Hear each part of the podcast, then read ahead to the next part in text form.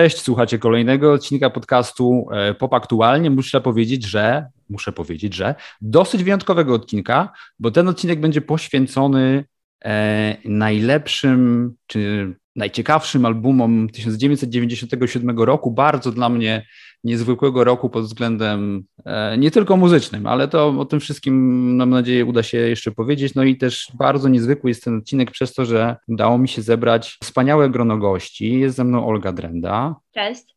E, jest Borys Dejnarowicz. Hej, dzień dobry.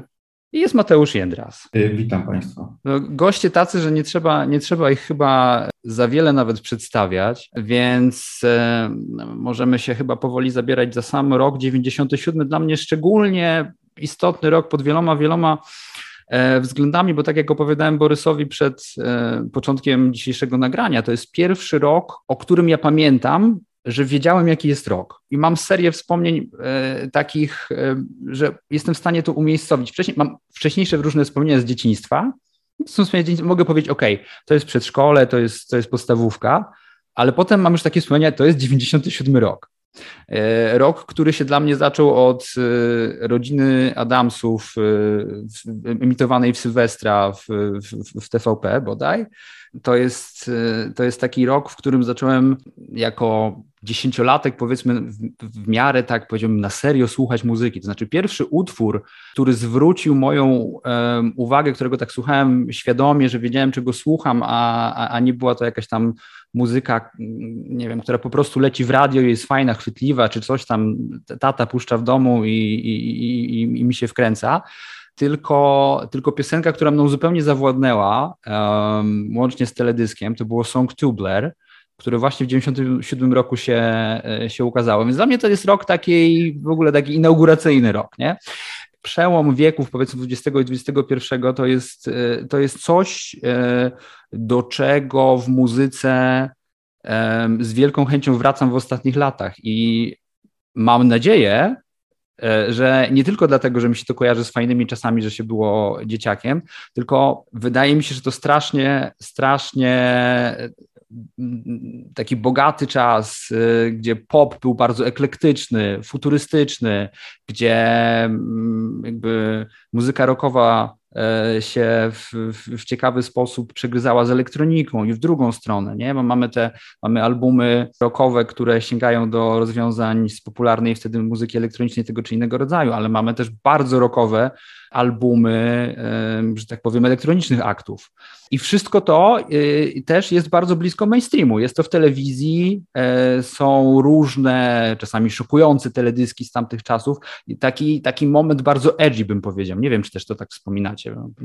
Powinniście też pamiętać rok 97 w miarę wyraźnie z radia i telewizji, zważywszy na, e, na to, ile mamy wszyscy lat. Znaczy ja muszę powiedzieć, że przyjąłem Twoje zaproszenie. Bardzo dziękuję do mhm. dzisiejszego podcastu, do naszej rozmowy. E, między innymi dlatego, że również dla mnie 97 rok e, jest ważny, gdyż wydawało mi się wtedy po raz pierwszy, miałem lat z kolei 14, E, że przynajmniej próbuję, zaczynam ogarniać to, co się, wydawało mi się wtedy, to, co się dzieje w muzyce, nie? Mhm. E, oczywiście z perspektywy y, precyzji e, i szczegółowości dostępnych dzisiaj źródeł w rodzaju, nie wiem, Rate Your Music i, i wszelkich jakby publikacji, które są na jedno kliknięcie, to to się jakby wydaje takie dziecinne i naiwne wtedy w jakby mniemanie o, o swojej możliwości ogarniania, ale, ale faktycznie poprzednie lata, tam 9.6, 9.5, e, ja nie byłem do końca zainteresowany tym, co w mhm. danym momencie jest e, e, omawiane, komentowane, co jest w jakichś podsumowaniach rocznych. Coś tam patrzyłem i, i dalej jakby budowałem fundamenty, czyli słuchałem klasyki rocka i, i próbowałem jakby zgłębić rzeczy, które były dawno temu i to było dla mnie jakieś takie ważne, że, że ja je poznaję. A 9.7 to było po raz pierwszy, że tak łączyłem kropki trochę właśnie z telewizji, trochę z radia, trochę z, z jakichś też polskich e, periodyków e, typu właśnie Tylko Rok, czy, czy Machina, czy, czy coś tam.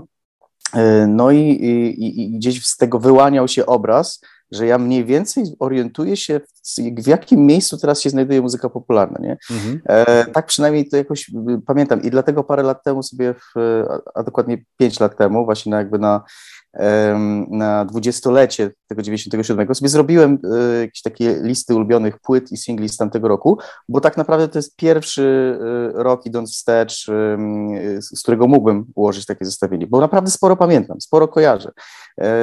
Więc no, fajny, fajny na pewno rocznik, tak jak mówisz, eklektyczny, bogaty, barwny muzycznie i, i, i super, że możemy jakoś pogadać, jak dla nas po, po ćwierćwieczu się to wszystko e, broni, może rzeczy, którym się zajawialiśmy zupełnie straciły jakiś termin przydatności, już się wyczerpał, a, a może coś właśnie po latach zyskało. No jestem ciekaw, co no powiecie. No tak, też o, o, wielu, o wielu tych albumach się w tym roku mówi lub będzie mówić w kontekście tego 25-lecia, bo mija, mija 25 lat od 97 roku, co łatwo w miarę policzyć.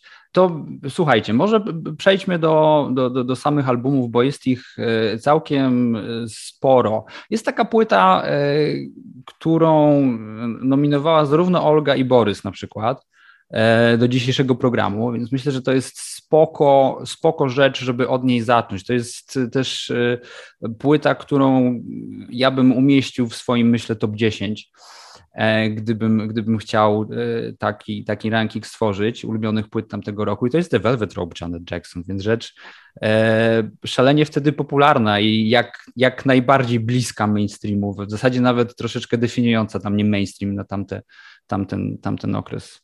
Wracacie do tej płyty często? E, ja ją sobie kupiłam na fizyku w tym roku. Więc wow. tak. To jest, y, rozumiem, że na CD.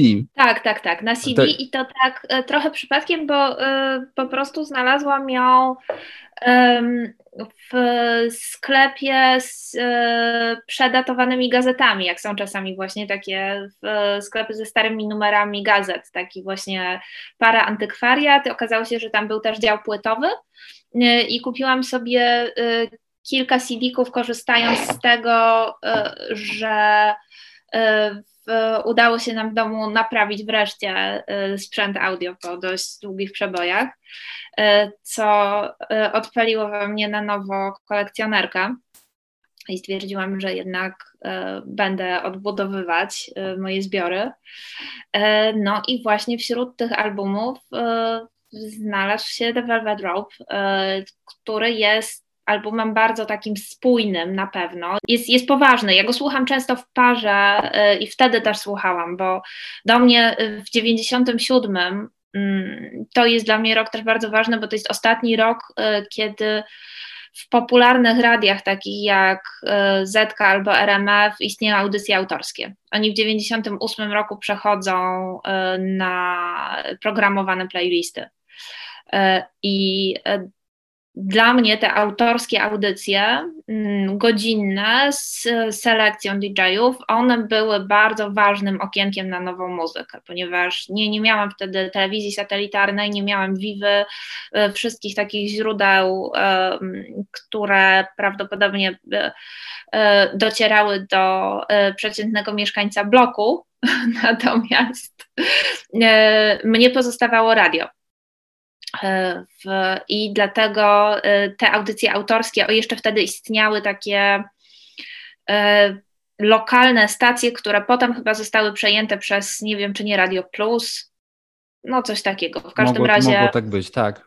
Lo, tak, lokalne, lokalne stacje miejskie, gdzie w, ja tak jedną nogą siedziałam w tym cyberpopie i soulu. E, dla mnie, zresztą ta zajawka zaczęła się w 96 roku kiedy poprosiłam tatę, żeby kupił mi album Trickiego Pre-Millennium Tension, mhm. e, co dla dwunastolatka może być sporym przeżyciem. Ale w, myślę, że faktycznie mnie się bardzo mocno słuchanie The Velvet Rope kojarzy z tą jesienią 97, kiedy tam Piotr Metz, zdaje się, i chyba Darek Maciborek w RMF-ie prowadzą te audycje autorskie e, po liście Hop Bands.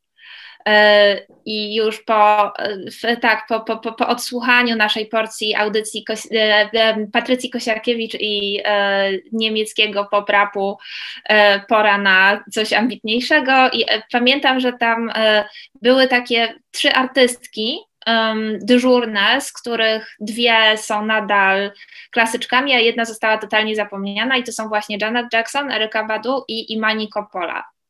Wow, tej, tej, tej trzeciej faktycznie zupełnie nie kojarzę. A może, może warto. No a Borys, ty y, też nominowałeś The, The Velvet Rope. Masz jakieś y, wspomnienia ważne, wiesz, ważne rzeczy? Tak, jak najbardziej. Właśnie no. to jest to, o czym mówiłem przed chwilą, że y, ja na początku poznałem dużo singli z tej płyty, bo tam było wiele takich hitów z teledyskami, które funkcjonowały trochę jak osobne byty też właśnie e, poprzez telewizje muzyczne, które ja oglądałem pasjami wtedy, różne, e, więc tam było Got, Got Till It's Gone na samplu z, z Johnny Mitchell, mhm. E, było Together z Again, tak, było I Get Lonely Every Time, no i przede wszystkim dla mnie Go Deep. I, i w, ten klip był bardzo jakby taki charakterystyczny, wciągający w ogóle pomysł, z, z, z, z, tym gościem, który tam zasypia i mu się śni, że, e, że Janet Jackson przychodzi do niego na imprezę i, i tak dalej. E, no więc e, już wtedy wiedziałem, że te piosenki są spoko, tylko że minęło dobrych parę lat, zanim gdzieś tam się zorientowałem, że po prostu cała ta płyta jest, jest wielkim osiągnięciem. Kupiłem sobie ją na CD, że te numery jakoś w siebie przepływają. W sensie, że to nie jest y, taki, taka zbieranina jakby piosenek y, odseparowanych jakby od siebie, mm -hmm. tylko, tylko że to jest jakiś rodzaj opowieści, narracji, nie? Jakby tak, to jest ważne. interludiami, dokładnie.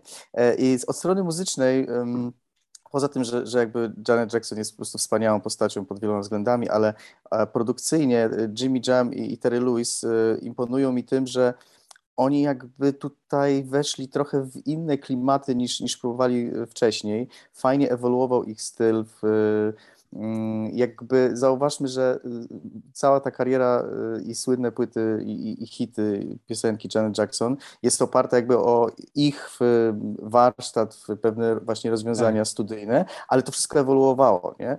I wydaje mi się, że to jest takie sprzężenie zwrotne, że z jednej strony oni inspirowali bardzo dużo, e, a z drugiej też rozglądali się czujnie i patrzyli, co się w ogóle dzieje w, w tej e, muzyce z korzenia, e, wiadomo, R&B soulowego i jakby w tym, w, w tym idiomie I, i robili jakąś własną tego, tego wersję, w, której Janet świetnie odnajdywała.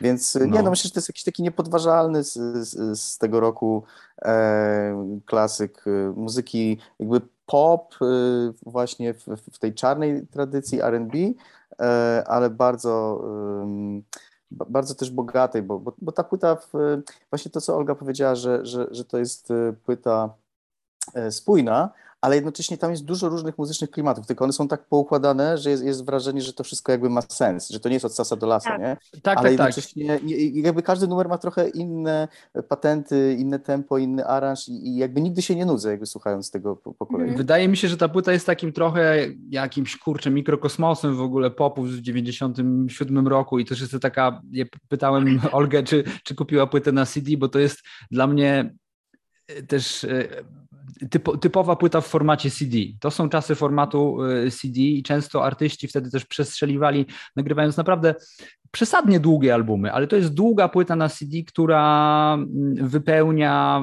prawie w, w całości miejsce na, na, na, płycie kompaktowej, ale w, w sposób, który, który, który ma sens. Ja bym chciał przejść do Wiadomo, jeszcze, i jeszcze jest no. kilka takich jest właśnie z 97, dzisiaj pewnie o nich jeszcze powiemy. Tak, nie? bo to jest też rok epickich płyt dla mnie. E, ale chciałbym przejść do płyty takiej, e, na której też mamy bardzo istotną e, chemię między wokalistką, a producentem i, i, która też jakby ciekawe rzeczy w mainstreamie um, wtedy oferowała i to jest Super Duper Fly Missy Elliott. Yy, nie wiem, nie wiem, czy tutaj możecie e, zaoferować jakieś, jakieś swoje szczególne wspomnienia, czy dotarła do Was ta płyta wtedy, czy, czy, czy jest Wam bliska Ja nominuję dzisiaj? Matiego w tym temacie, jakby jestem ciekaw, co yy, powiedzieć. Mateusz Jędras. No to, no to pudło, mój drogi, albowiem nie dotarła do mnie ta płyta wtedy zupełnie. A, a dzisiaj? Dotarła, dzisiaj jak najbardziej do mnie dociera, natomiast w 97 to ja raczej słuchałem, do, do, mnie rzeczy docierały pocztą pantoflową bardziej, e, od ziomków e, z podstawówki, od ziomków z bloku, więc ja raczej słuchałem wtedy e, pewnie Kalibra i 3X Clanu, chyba zresztą ta jedyna płyta 3X Clanu to jest właśnie 97. Była też chyba trzecia czy czwarta płyta Leroya, więc tak, ja wtedy zupełnie nie byłem, nie, nie zyskałem jeszcze wtedy żadnej świadomości. Więc Super Fly jako taka pierwsza w zasadzie duża płyta z udziałem Timbalanda i duża płyta z udziałem brzmienia Timbalanda na pewno ciągle we mnie rezonuje i ciągle, ciągle jakby stanowi e, jedną z podstaw mojego, e, mojego gustu, mojej świadomości jakiejś muzycznej, ale, e, ale no, tamte czasy to zupełnie było coś poza moim, poza moim obszarem E, może nie tyle zainteresowań, ale percepcji w ogóle. No bośmy byli dzieciakami jeszcze wtedy też. Ja mam masę płyt z tego, z tego roku, które są mi szczególnie bliskie, ale tak zajęło to jeszcze kilka, niekoniecznie bardzo wiele, ale kilka kolejnych lat, zanim się, e, się w nie odpowiednio wkręciłem. I Super Duper Fly to też jakby jest płyta, którą ja bardzo, bardzo, bardzo mocno cenię i cenię w ogóle żeby nie, żeby nie przedłużać, ale na przykład niezwykle mnie e, intryguje e, coś takiego, że ja potem słucham innych rzeczy, jakby w innych nawet konwencjach muzycznych i słyszę w ogóle ślady tych bitów Timbalanda z tamtego okresu, na przykład, nie wiem, na Last Exit Junior Boys, jednej z moich ulubionych płyt w ogóle, w ogóle, w ogóle. Kochani, żeby zostać e, jeszcze tak w sferze futurystycznego mainstreamu ówczesnego, no jest taka płyta, od której się chyba trud, trudno było od niej uciec, wydaje mi się, w tamtym, w tamtym czasie. To jest The Fed, Fed of the Land, Prodigy? Co lubicie? Muszę powiedzieć, że, że ja, ja, miałem tę płytę wtedy e, i myślę, że bardziej ją wtedy ceniłem i wydawała mi się w ogóle ważniejsza w jakimś dyskursie niż, niż teraz jest. Myśmy mieli też trochę zakrzywiony obraz, e, ja nie wiem, czy wy też to tak zapamiętaliście, ale z jakiegoś powodu, możemy pogadać dlaczego, w Polsce e, wtedy pod koniec lat 90. zespół The Prodigy jakby był kreowany taki bardzo ważny, nie? Jakby, że, że tu się jakaś historia dzieje. Dlatego, że oni grali w spotku. Myślę, że... I też o tym pomyślałem właśnie, że to może być jedna z przyczyn, tak. Ale też jest coś takiego, że wiecie, wtedy no, nie mogliśmy sobie posprawdzać w jakiejś definicji e, prawidłowych różnych terminów i na przykład o Prodigy mówiło się, że to jest techno, nie? To nie było żadne techno, ale to był taki synonim, skrót, że okej, okay, słuchasz techno, jakaś muzyka elektroniczna, to że na pewno to musi być Prodigy. I e... też jakby nadali taką specyficzną twarz temu w ogóle jakoś tam pojmowanemu techno, nie? Że jakby myśl myślisz o różnych rzeczach faktycznie spółki techno z tamtych czasów, no to jest muzyka jakichś takich bardziej e, e, nerdów kombinujących na komputerze, nie? A oni nadali e, trochę taką demoniczną twarz tej muzyce elektronicznej, znaczy to nie? W ogóle, znaczy to w ogóle nie było techno, nie? W sensie no to, to, wiemy, to wiadomo. To w ogóle to, są inne rytmy. Coś, inne coś, co nazywamy dzisiaj big beatem raczej. To jest śmieszne, big beat skrzyżowany z jakimś, nie wiem, może rokiem industrialnym chwilami, tak, z jakimiś tro, demonicznymi wokalami. Troszkę da, dają podwaliny new metalu trochę nawet. To się wtedy nazywało crossover i ja pamiętam, że jakby dla mnie mm, też polska kariera Prodigy jest o tyle znamienna, że jest, to jest powtórka tego samego, co się działo z Britpopem, to znaczy recepcja e, w Wielkiej Brytanii e, i w Polsce była kompletnie inna, o czym ja się dowiedziałam po latach, że w Polsce w latach 90. Britpop był muzyką ambitną, był e, muzyką, która była na liście trójki tam zwłaszcza jeżeli chodzi o recepcję Oasis, natomiast w Anglii wtedy to była y, muzyka dla takich typów, których się nazywało Gary Lager, którzy po prostu siedzieli sobie w pubie y, i śpiewali te hity przy piwku. Coś takiego jak u nas, nie wiem, muzyka z juwenaliów.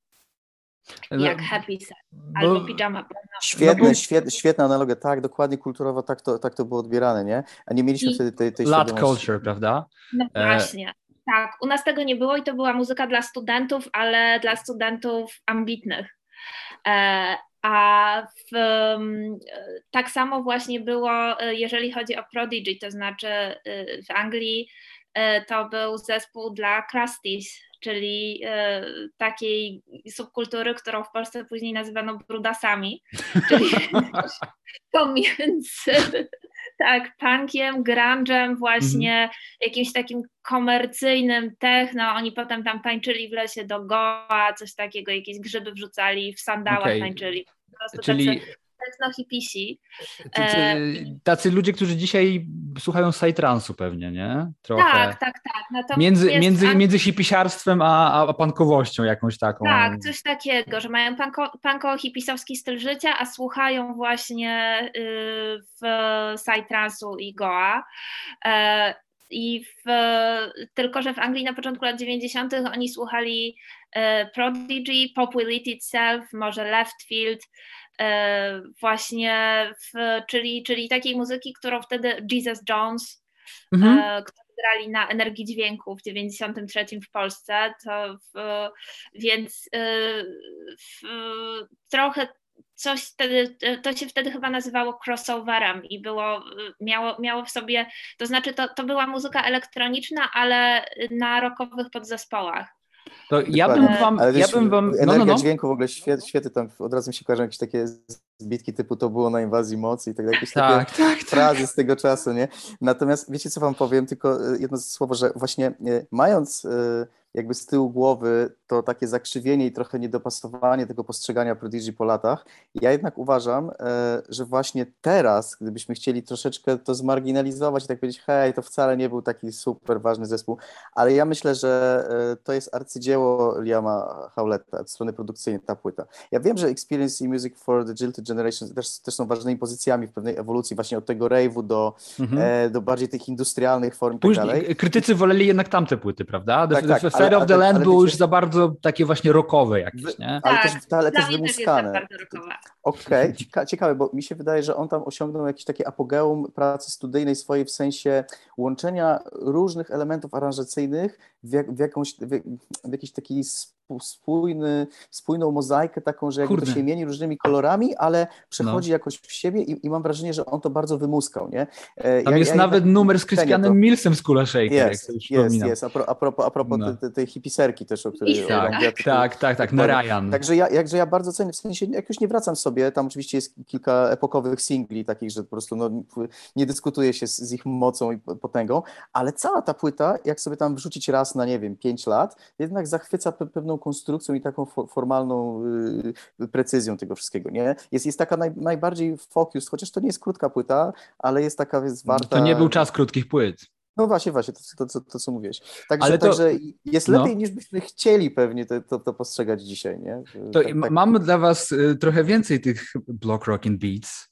E, album, którego domagali się na Twitterze słuchacze, między innymi, ale płyta, którą, no, którą trudno pominąć w rozmowie o tym roku. Take Your Own Hall, The Chemical Brothers. To było też rzecz straszliwie popularna i taka, która tak jak, tak jak trochę jak The Prodigy, um, oczywiście The Chemical Brothers nie mieli za bardzo imidżu, ale i tak było dużo obrazów dzięki teledyskom, um, który, który, który towarzyszył um, tym, tym utworom, ale to, to, to była też płyta, która jakby no, z brytyjskiej elektroniki, która zupełnie, zupełnie E, się wstrzeliła w, w mainstream e, ówczesny. I tak, i to są te, te, te, te płyty Prodigy i The Chemical Brothers, to są właśnie te albumy, o których mówiłem na początku, że e, płyty um, artystów elektronicznych, które bardzo przemawiały do fanów rocka, bo jakoś miały dużo tej rockowej poetyki, nie? No i tych też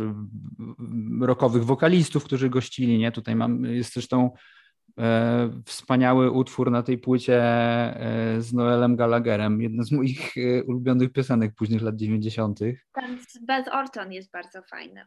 I, i, I, nie wiem, czy. Ja mam, ja mam spory sentyment do tej płyty. Nie wiem, nie wiem, nie wiem jak wy. Ja jej wtedy bardzo dużo słuchałam i pamiętam, że trochę w późniejszych latach też. No ale to był taki moment, kiedy ja się. Ja myślę, że chyba w 97 najbardziej w moim życiu się czułam robotem i myślę, że do mnie właśnie bardzo mhm w, taka muzyka trafiała. Nawet myślę, myślę że takie, takie płyty, które się y, źle zestarzały jednak z dzisiejszego punktu widzenia, czyli tam, nie wiem, Republika, no ale to ja byłam dzieckiem zespół, i to no. była muzyka dla dzieci, więc myślę, że... No to był, to był, to był, to był właśnie czas, kiedy y, wydaje mi się troszkę, mówię teraz o Wielkiej Brytanii szczególnie, że ten jakby ta taka końcówka Britpopu gdzieś się tak zbiega z tą modą e, na elektroniczne granie w, stylu, w stylu właśnie Prodigy, The Chemical tak, Brothers i oni gdzieś siedzą w takim jednym bagienku. Montażem, właśnie utwory z bardzo bitem. To jest, to jest ciekawy moment, bo ja pamiętam, że wtedy jakoś y, trafiło do mnie chyba przez y, katowicki komis płytowy y, jakieś kilka wydań Enemy właśnie, w których wróżono co będzie po Britpopie i właśnie były różnego rodzaju prognozy i pamiętam, że wkrótce właśnie po tym momencie takiego energetycznego kopa nastąpiła taka smuta, kiedy wszyscy nagrywali nie tylko długie płyty, ale długie suity psychedeliczne takie. Że to była muzyka, której nie była w stanie zrozumieć. Fenomen zespołu Gomez dla mnie dzisiaj zostaje niepojęty. Okej, okay, czyli chodzi ci o trad rock tak zwany. Trad tak, rock, dead tak. rock, to, to tak, tak, tak, to w, wchodzi, e, wiecie, tak jak popularność grupy Travis i tak dalej, kiedy odrzucamy ten sztafaż elektroniczny, ale e, akurat Dig Your Own Hole jest płytą, gdzie jak najbardziej mamy długie psychodeliczne utwory e, on psychedelic one... i tak dalej.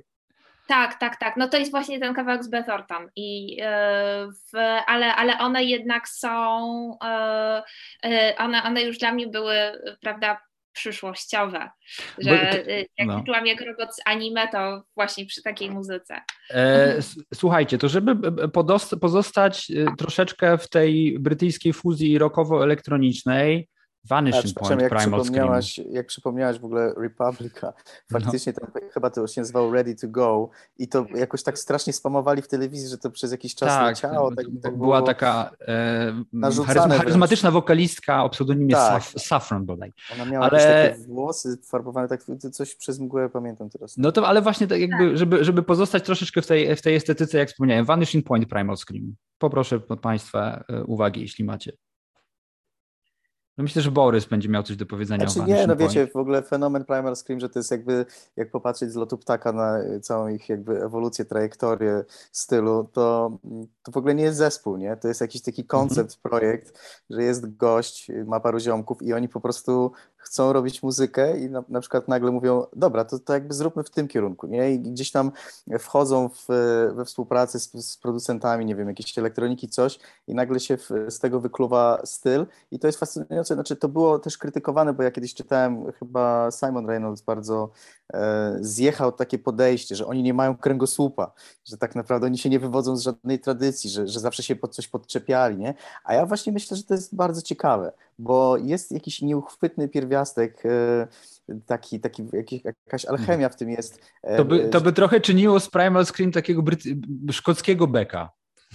Mm, trochę tak, y, nie, niezłe, niezłe skojarzenie. Znaczy chodzi mi bardziej o to, że y, są płyty bardziej takie ich żywe, rockowe, stonsowskie. Mm -hmm. Są, jest wiadomo, Screamadelica jest jakimś e, dokumentem w ogóle portretującym konkretny moment muzycznie, kulturowo, tam e, jakiś imprez rave'owych i, i, tego całego post-manchesterskiego soundu, ale właśnie to, w jaki sposób się ten zespół wynalazł, ten projekt wynalazł na nowo na przełomie mileniów, jest dla mnie jakby fascynujący, że e, cały czas zachowując jak, jakąś tożsamość primal screamową i, i gillespiową, jakby poszli w zupełnie inne, inne rejony i oczywiście ja uznaję, że Vanishing Point to jest taka rozbiegówka przez Exterminatorem jakby, nie? że to jest takie szukanie nowej formuły, jakby żonglowanie y, i granie z różnymi elektronicznymi rozwiązaniami, które później już jakby wejdą na full e, w, na, na następnym albumie, ale jest tam dużo bardzo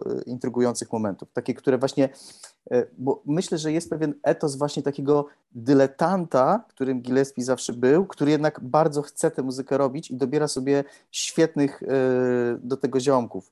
I on ma wizję i to jest w ogóle taki nurt, mała dygresja tutaj, który jeszcze jakby błaga o to, żeby, żeby przeanalizować i opisać jakoś to e, dokładniej. To znaczy takie postacie, które nie wiemy do końca, co wnoszą muzycznie, nie wiemy, jaki mają background i, i, i, i de facto jakie narzędzia, skillsy, ale mają wizję, mają jakąś chęć i, i, i, są w ten sposób współautorami, ale nie wiemy do, do końca, co robią mhm. w studiu. Nie? Jakby, tak jak nigdy nie, nie było wiadomo, co Goldie robił w studiu. Nie? On jakby jest, on jest dyletantem, nie? ale jak się słucha rzeczy z, z współpracowników jego, e, typu Rob Playford, innych niż, niż z Goldiem, one nie są tak monumentalne, fascynujące, wspaniałe, piękne, nie są. Jakby w jakiś sposób ten gość, nie wiem, emanował jakąś energią i mówił, hej, nie, zrób to Coś jeszcze raz. Ty, wyciągał z ludzi, On bardzo dobrze gotuje podobno. Myślę, o, że to, o, to może być jego tajemnica, tak. tak. Ale, ale, ale wiecie, właśnie ja się, mnie fascynuje Gillespie, to jest jakiś taki gość, że on ma kolekcję płyt bardzo dobrą, jakby ma świetny gust, świetny styl, myślę, że sam nie do końca jest jakby zdefiniowany, ale ma różne fazy, ma etapy takie, że teraz jakby, nie wiem, chcę bity krautrockowe jakoś tam e, rytmy za, zapętlić do mojej muzyki i jakby bierze je i wszyscy, o, Primal Scream się zmieniło, nie? Ja patrzę... Szczególny przypadek. Patrzę, patrzę sobie tutaj na kredyty, yy, patrzę jacy są goście, bo ci, ci goście u Primal Scream to zawsze jest właśnie ważna, ważna kwestia na przykład i Augustus Pablo gra na melodice, słynny, słynny klasyk e, muzyki reggae, Glenn Matlock e, na basie w Medication. Do tego przecież tam jest cover e, utworu Motorhead, nagrywa, nagranego najpierw przez Hawkwind, a później przez grupę Motorhead już. To było wtedy bardzo niemodne. To było wtedy bardzo niemodne, dlatego to był no, hot, hot take, ale ja muszę powiedzieć, że mnie się Bobby Gillespie kojarzy y, za bardzo z Maciejem Maleńczukiem i myślę, że to jest okay. coś takiego, bardzo, bardzo jakoś powstrzymuje przed, w, nie wiem, być może satysfakcją z, mm ze ale słuchajcie, wiecie co ja wam powiem? E, jak tak patrzę na te kilka ostatnich pozycji, e, które, które omawialiśmy, to te, te, te rzeczy, takie zestawienia, takie brzmienia, tego jest dużo w nowoczesnej muzyce. Jak się posłucha jakiś tam, nie wiem, If Tumor, tam są momenty, że to mogłaby być e, właśnie coś, coś, coś z płyty Primal Scream z lat 90., albo nawet mm. z, momentami nawet z Renego Krawica swoją drogą, ale to już e, kolejna, kolejna inna historia, więc gdzieś ten taki mm, futuryzm przełomu wieków bardzo powrócił w muzyce chyba ludzi, którzy się zdążyli na tym wychować. E, słuchajcie, to jak zostańmy jeszcze e, przy tym mniej czy bardziej futurystycznym brytyjskim roku. Taka płyta OK Computer. Macie coś do powiedzenia na jej temat? Coś jest wam bliska? Słuchaliście mnie? Ja mogę, ja mogę powiedzieć, że hmm. o ile hmm. te, że o ile te dotychczasowe płyty to był taki e, to była rockowa, e, e, znaczy rok podlany elektronicznym sosem, prawda, ale elektronicznym sosem, prawda, z takiej e, tradycji kulinarnej, powiedzmy post-rave'owej. Czy z tradycji kulinarnej Goldiego? Tak, trochę tak, Goldiego też, ale z takiej tradycji właśnie czysto brytyjskiej, z, z, z breakcore'ów i, i generalnie rzeczy tam z worka Hardcore Continuum, a, a OK Computer mniej. Jakby OK Computer jest chyba pierwszą taką płytą z tych, o których e, dzisiaj wspominamy, która jest bardzo amerykańska w swojej e, elektroniczności. Czy, czy, czy zgodzicie się ze mną? Bo nie wiem, czy. czy, czy w sensie, że, że tam słychać wpływ y, Introducing Shadowa, jakby na przykład? No na przykład, tak, tak. Kurczę, słuchajcie, ja, ja mam od paru lat jakiś poważny problem z tym albumem i, i nie, chcę, nie chcę jakoś zanudzać, wchodzić tu w, w długie dywagacje, ale. Też miałem, płyt, też mnie, miałem kiedyś. Jedna z płyt, która mnie ukształtowała i, i w ogóle dałbym się kiedyś za nią pokroić, a aktualnie właściwie nie jestem w stanie jej słuchać ponieważ chyba dojrzałem do tego, co kiedyś e, chyba Ryan Schreiber na, na Twitterze napisał, że po prostu to jest płyta YouTube, no. że jakby to jest płyta, po prostu to jest płyta YouTube, no. to słychać melodię, sposób śpiewania Bono jakby e, i to jest, to jest coś, co mi bardzo przeszkadza, bo oni, oni w, dzięki... Ale chyba najlepsza płyta YouTube. E, tak, ale dzięki kapitalnej produkcji e, Godrika, który po prostu jest absolutnie architektem tutaj niesamowitych jakichś światów w ogóle wykreowanych przestrzeni brzmieniowych na słuchawkach, zwłaszcza to do dzisiaj imponuje. Niesamowicie to brzmi, ale poza pierwszym, drugim, wiadomo, drugim numerem na płycie, jakby no comments i może ostatnim kompozycją Johnego Greenwooda, dla mnie reszta to, to są po prostu e, to jest smętne zawodzenie, jakby bonus y, cierpiętnicze na zasadzie, że, w, że cierpi za, ca, za, za, cały świat i, i tak dalej. Znaczy jest pewien element futurystyczny w tym, jakiś taki dystopijny, który i wtedy wciągał i teraz gdzieś tam też od strony tekstowej, jakiejś takiej konceptualnej, wiadomo, to z tym nie polemizuję. Natomiast to, co właśnie mówił Schreiber, że naj, najciemniej jest pod latarnią, że jak oni zrobili taki szwindel, że po prostu wzięli wszystkie narzędzia z YouTube, zdali lepsze teksty jakby, tam jeden, dwa, trzy naprawdę dobre numery muzycznie i jakby uciekli z tym, jakby nikt ich nie złapał, wręcz odwrotnie. Wszyscy się zachwycili, że wow, zbawcy roka. Mm. Coś niewiarygodnego, nie? Tam są momenty, które tak brzmią jak YouTube, że to aż, aż jest niesamowite. Myślę, że to dlatego, że YouTube wtedy się starali być yy, tacy barwni, dynamiczni yy, właśnie z tą trasą pop, zdaje się, to jest 97 Tak, dokładnie. Tak, tak, tak. Właśnie w tym jest odpowiedź, mi się wydaje, bo YouTube wtedy nagrało pop i to jakby trochę e, wprowadziło pewną dezorientację. Już nie było tak łatwo tak. kojarzyć Radiohead z YouTube, bo YouTube to pop już teraz. Też, też, mi się, też mi się tak wydaje, że po prostu jakby weszli w te stare buty, ale ja nigdy, ja nigdy nie słuchałam specjalnie Radiohead, dlatego e, ja przyznaję, że ja nawet dobrze nie znam tej płyty. Ja ją znam trochę, E, ale też to jakby to nie jest zespół, który u mnie wywoływał e, jakiekolwiek silne reakcje i zawsze był mi raczej obojętny, także ja nie mhm. mam nie mam nic no, Ja y, tutaj uchwycę jakby to, co pozytywnego powiedział Borys o tej, e, o tej płycie, o której obydwaj się trochę, trochę, trochę wychowaliśmy, a dziś możemy, możemy, możemy dyskutować, ale dwa pierwsze numery to są jedne z, jakby z moich ulubionych numerów rockowych, więc y, to, to, to, to przemawia. E, I jest to płyta, której też przez lata nie mogłem słuchać. Zresztą też jakby nie potrzebuję jej słuchać. Słuchałem jej bardzo dużo, jak miałem 13 lat, nie? Więc to niekoniecznie to jest good fit, jak się ma 35 lat, żeby wracać do wszystkich tych emocji. Eee, no, ale. Myślę, że pogadajmy może o tym, co jakiś gościu tam wrzucił parę miesięcy temu. OK, computer, but everything is my voice. Nie wiem, czy słyszeliście to. Tak, to tak, tak, tak, tak. Niewiarygodne tak. Postaranie, postaranie w ogóle tego, tego gościa. Nie? To jest taka. O, to, to będą. Cyklu... Ja... Chciało słyszałem, to, słyszałem, fajne, fajne. Nowe, no, nowe formy życia. Jest, ja jest, będę musiała sobie włączyć, ale mam tutaj przed sobą podsumowanie roku 97 w Machinie i chcę Wygrała ta płyta prawda? Wygrała i nazwano ją płytą, która uratowała rock'n'rolla. Ale to w ogóle nie jest, nie jest rock'n'rollowa płyta, to jest rockowa płyta, ale ona nie jest rock'n'rollowa. To nie ma ani trochę rock'n'rolla, nie? Tak, nie, no to, jest electioneering, electioneering jest. Jakby. Bo, dobra, sorry. To jakby Bobby Gillespie właśnie kiedyś coś takiego mówił, chyba właśnie w wywiadzie do Machiny, że on jakby nie, nie, nie lubi rocka, on lubi rock'n'rolla, tę muzykę, która ma element jakiś taki funkowy. E, no właśnie, też, tak, tak, że rock'n'roll... A to jest rozmemłany rock, prawda? A, tak. E, a tutaj o, Podobne rzeczy taki... mówi Keith Richards zresztą, że on jakby lubi tego taki... jakby rock'n'rolla, który ma czarny element w sobie, taki dynamiczny. Nie? Tak, tak, natomiast to jest tak, to jest, to jest antyfunkowa muzyka zdecydowanie. O, to taki wczesny Pink Floyd, tylko bardziej melancholijny. No, e, wczesny, nie, właśnie wczesny zupełnie nie. To jest taki może no. Medu, no, może Dark Side. Z Dark, z Dark Side of the Moon, ale, no. ale wiecie, to, bo też jest taka historia... Z, Następna płyta była lepsza generalnie. Że, nie, nie, nie, że właśnie, że jakby ja, są, są momenty w dyskografii Radiohead, które absolutnie, no nie wiem, tutaj bym spotkał się z Bogiem, nie? W sensie, że nie wyobrażam sobie praktycznie nic lepszego w muzyce i to jest na przykład e, Kid Natomiast tak. OK Computer, nie, nie kumam tego ciągle, że E, że tak naprawdę na tym cierpiętniczym wokalu, właśnie na tym bonowskim jakby zawodzeniu został zbudowany vibe tej płyty, nie? Że to jest nieznośne, jakby tam, e, mówię, brzmienie tego, nawet talent e, Johnego Greenwooda, jego, jego solówki, to jak gitary tam pracują i tak, i tak dalej, super, ale nie kumam, że, że ludzie po prostu kupili jako coś, co ma zbawić rocka, no. takie, po prostu, takie po prostu przynudzanie, bo jak się rozłoży y, te piosenki, zwłaszcza w, środku płyty, jakby. Savage. Z, z, to, to są straszliwie nudne kompozycje, nie? Jakby one, one, są, one są po prostu podane w tak nieskazitelnej formie i, i jakby takiej wielopoziomowej y, aranżacyjnie. Nie no, trzeba przyznać, że dzisiaj, no słuchajcie, puszczamy ćwierć wieku później y, płytę na słuchawkach, i to ona, gdyby dzisiaj została wydana, to, to, to, to brzmiałoby super, nie? Więc to jest niesamowite osiągnięcie takie technologiczne, jakby stricte jakby soundowe. Natomiast y, no, nie, nie, nie jestem w stanie w, słuchać refrenów typu?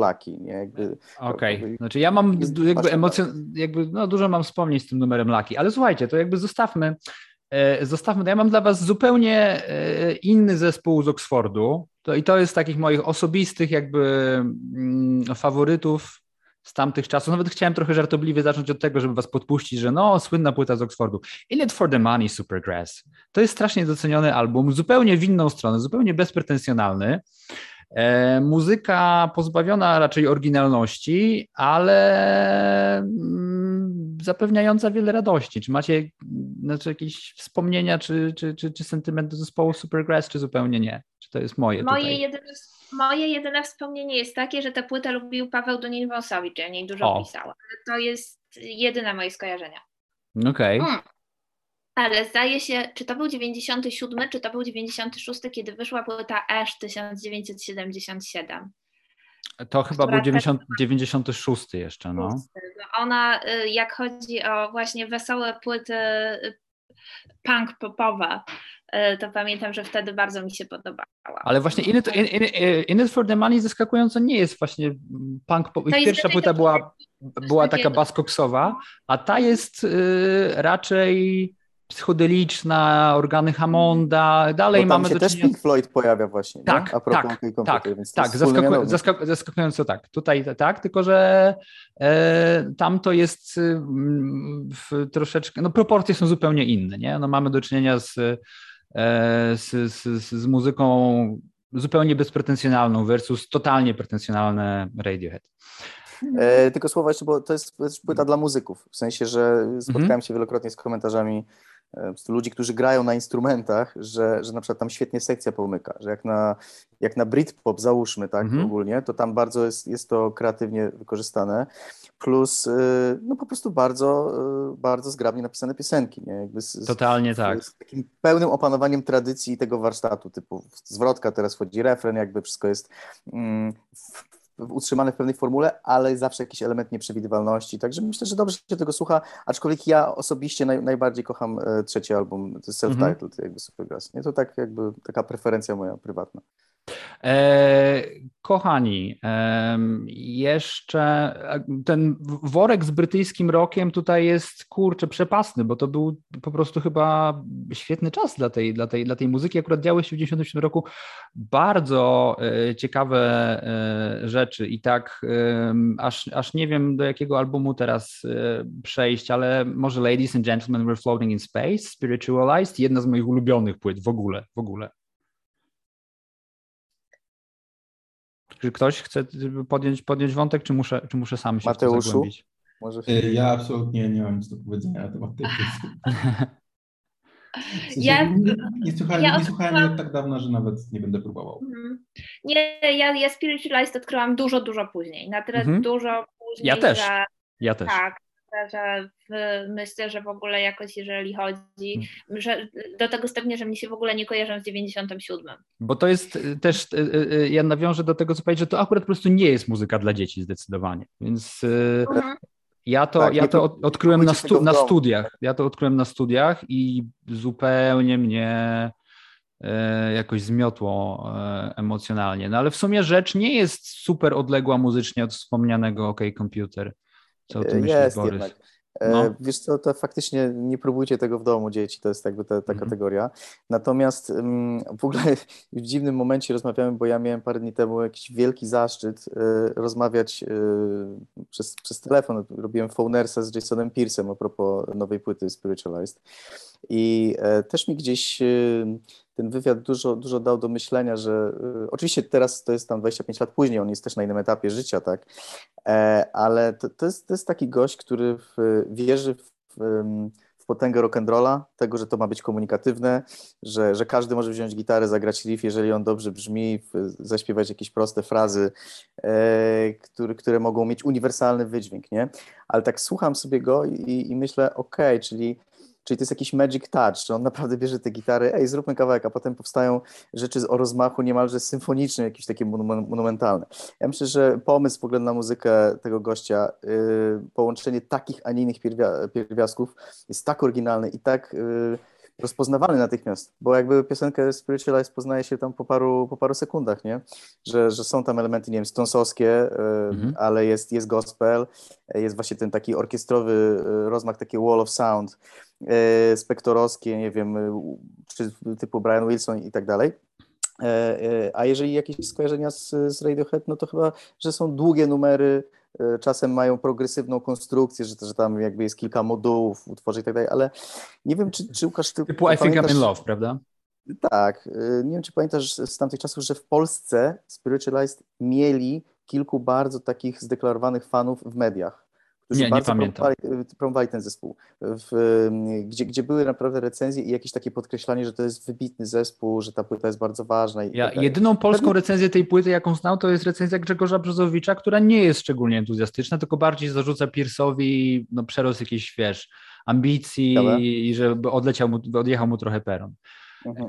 Ja no, pamiętam na przykład, że w tylko roku, pomijając, że, że to jest jakaś jedna z płyt dekady y, Wiesława Wajsa, naczelnego tego magazynu, ale tam też po prostu inni y, autorzy pisali w, jakichś, w jakichś zachwytach i o tej płycie, i o, i o koncertówce, która się ukazała, ta Royal Albert Hall jakby w rok później mhm. i, i tak dalej.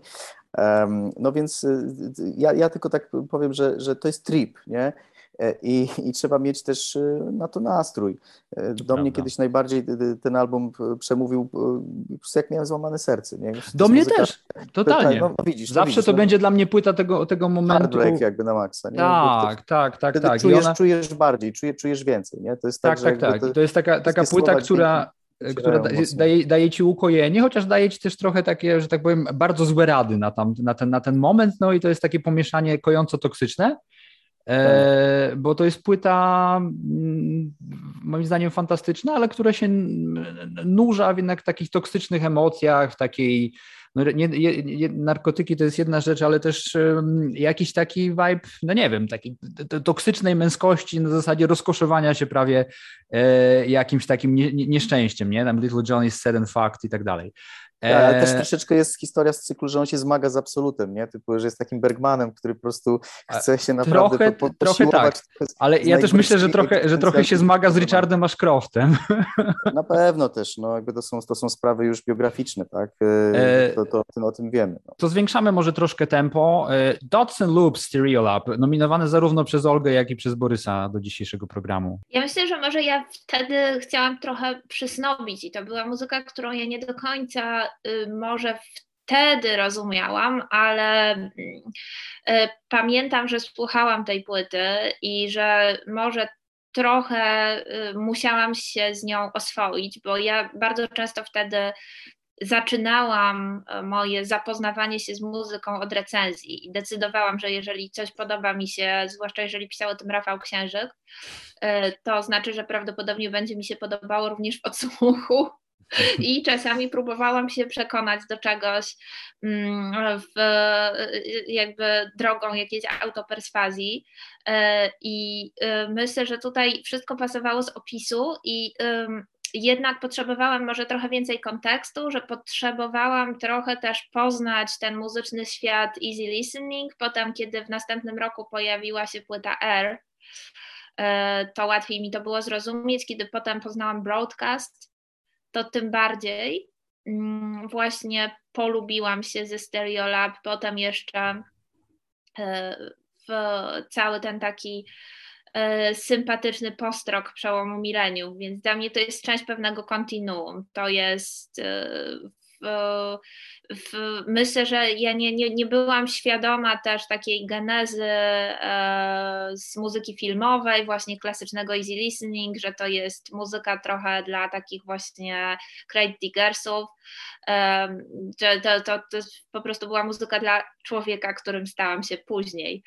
Mhm. Myślę, że tak to się trochę zaczęło. To wtedy był e, obok powiedzmy tych takich fuzji rockowo-elektronicznych, to też był taki ważny element e, tej muzyki trochę, że tak powiem, alternatywnej, trochę mainstreamowej, która, która wtedy była tak obecna w, w, telewizjach muzycznych przede wszystkim, typu choćby Beck, czy grupa Corner Shop, czy, tak.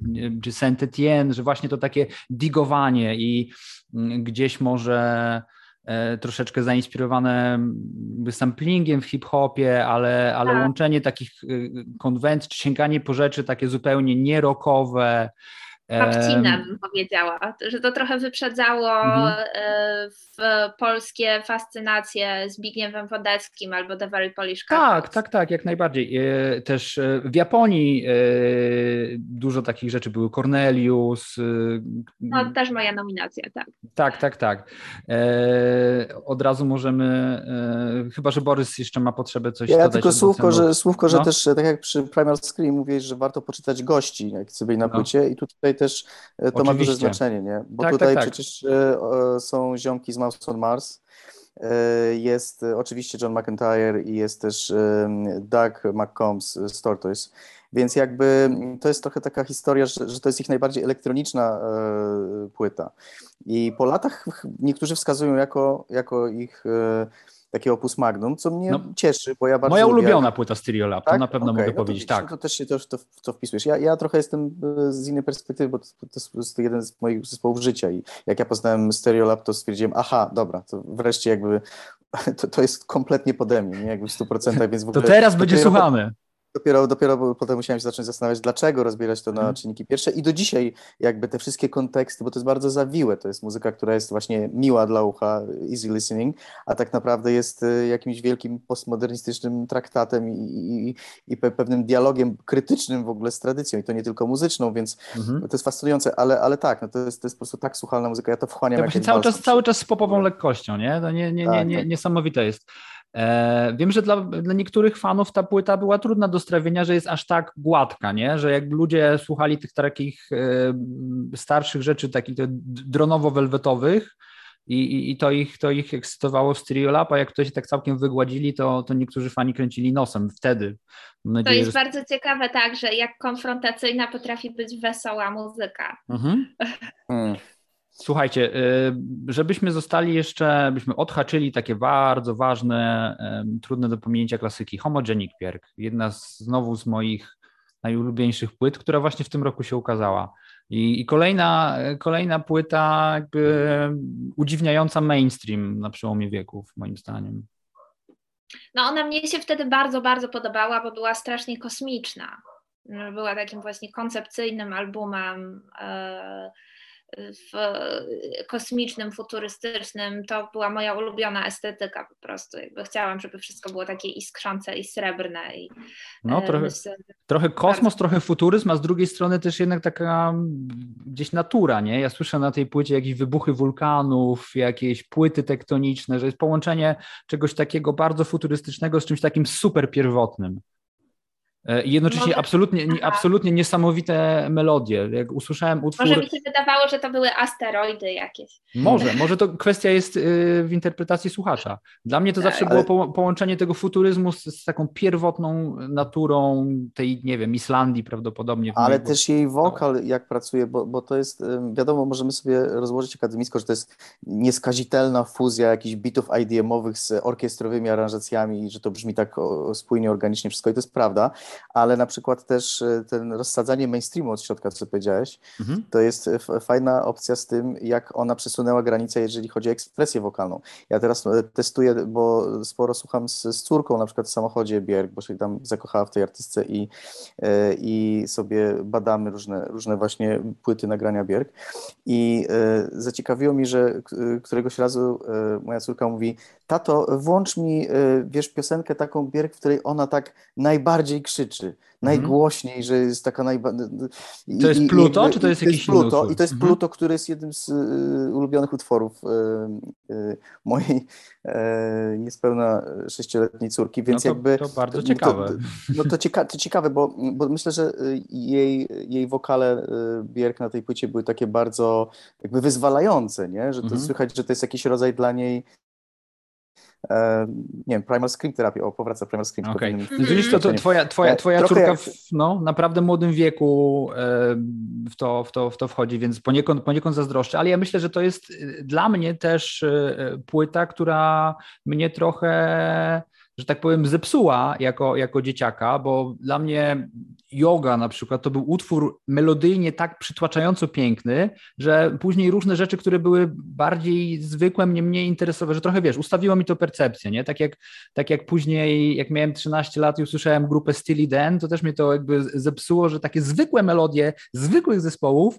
nie były takie ciekawe, bo oni robili troszkę więcej i i to po prostu jest, jest, jest muzyka, która ustawiła moją, moje oczekiwania wobec y, piosenek na, na, na całe lata. Właśnie Homogenik mm -hmm. myślę, że dużo bardziej niż być może jakakolwiek rzecz na tej, na tej, na tej, na tej liście, którą tutaj mam przed oczami. Ja mówiłem poza anteną, zanim y, rozpoczęliśmy y, nasze spotkanie jeszcze, że y, to jest kwestia pokoleniowa. Jak gadam przed z Afrojacksem o Bierg, to on jest trochę ode mnie starszy i on mówi, nie, nie, no dla mnie przede wszystkim debiut, nie? Jakby, no Post też spoko. A na przykład ja się nie załapałem właśnie ze względu na, na wiek swój.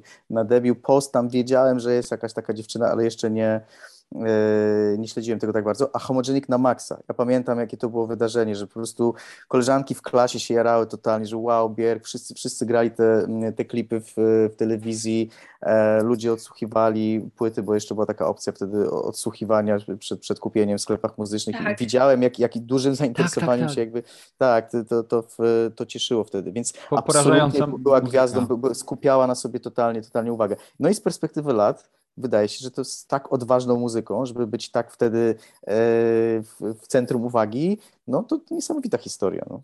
Y, to jeszcze e, kolejna kobieta, która wydaje mi się, że była bardzo w centrum uwagi. Kolejna płyta, szczególnie dla mnie ważna, jakby której słuchałem jeszcze jako, jako dzieciak i wracam do dziś z ogromną przyjemnością, to jest Badu z Meryki Badu. Mm.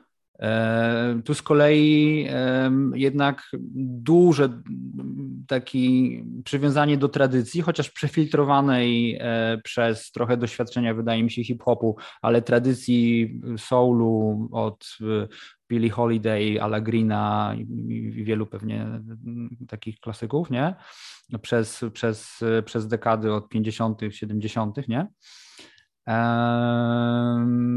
I, i płyta znowu bardzo, bardzo mm, naładowana pięknymi melodiami i to właśnie mnie, mnie przyciągało już, już w dzieciństwie do tego albumu. Patrzę w stronę Mateusza znowu. A ja nie wiem, czy Mateusz... Nie wiem, czy się czegoś dopatrzę jakby. E, przepraszam. Ja może powiem e, w ten sposób. E, proszę mnie nie pytać o Erykę Badu już nigdy, bo ja z nią mam taki, taką dosyć e, trochę toksyczną relację, w sensie bardzo dużo jej słuchałem, a gdzieś tak pewnie w okolicach, nie wiem, 2006 do 2010 e, i naprawdę nie chciałbym do tego okresu wracać z wielu, z wielu względów. E, jednym z nich jest właśnie też to, że z perspektywy czasu stwierdzam, że za dużo, za dużo poświęciłem, za dużo zainwestowałem w Erykę Badu i, wow. e, i poznawanie jej. W sensie ona w ogóle nie reprezentuje tego, co, co mnie ciekawi w muzyce, czyli właśnie e, jakieś takie formy futurystyczne, e, wymyślanie nowych rzeczy. E, zupełnie nie identyfikuje się z nią, z tą płytą tak jak kiedyś. Bardziej identyfikuje się z nią e, e, gdzieś tam na poziomie featuringu u Outcast niż, e, niż z Eryką Badu. No ta płyta jest takim trochę jakby drugim biegunem dla Super Duper Fly.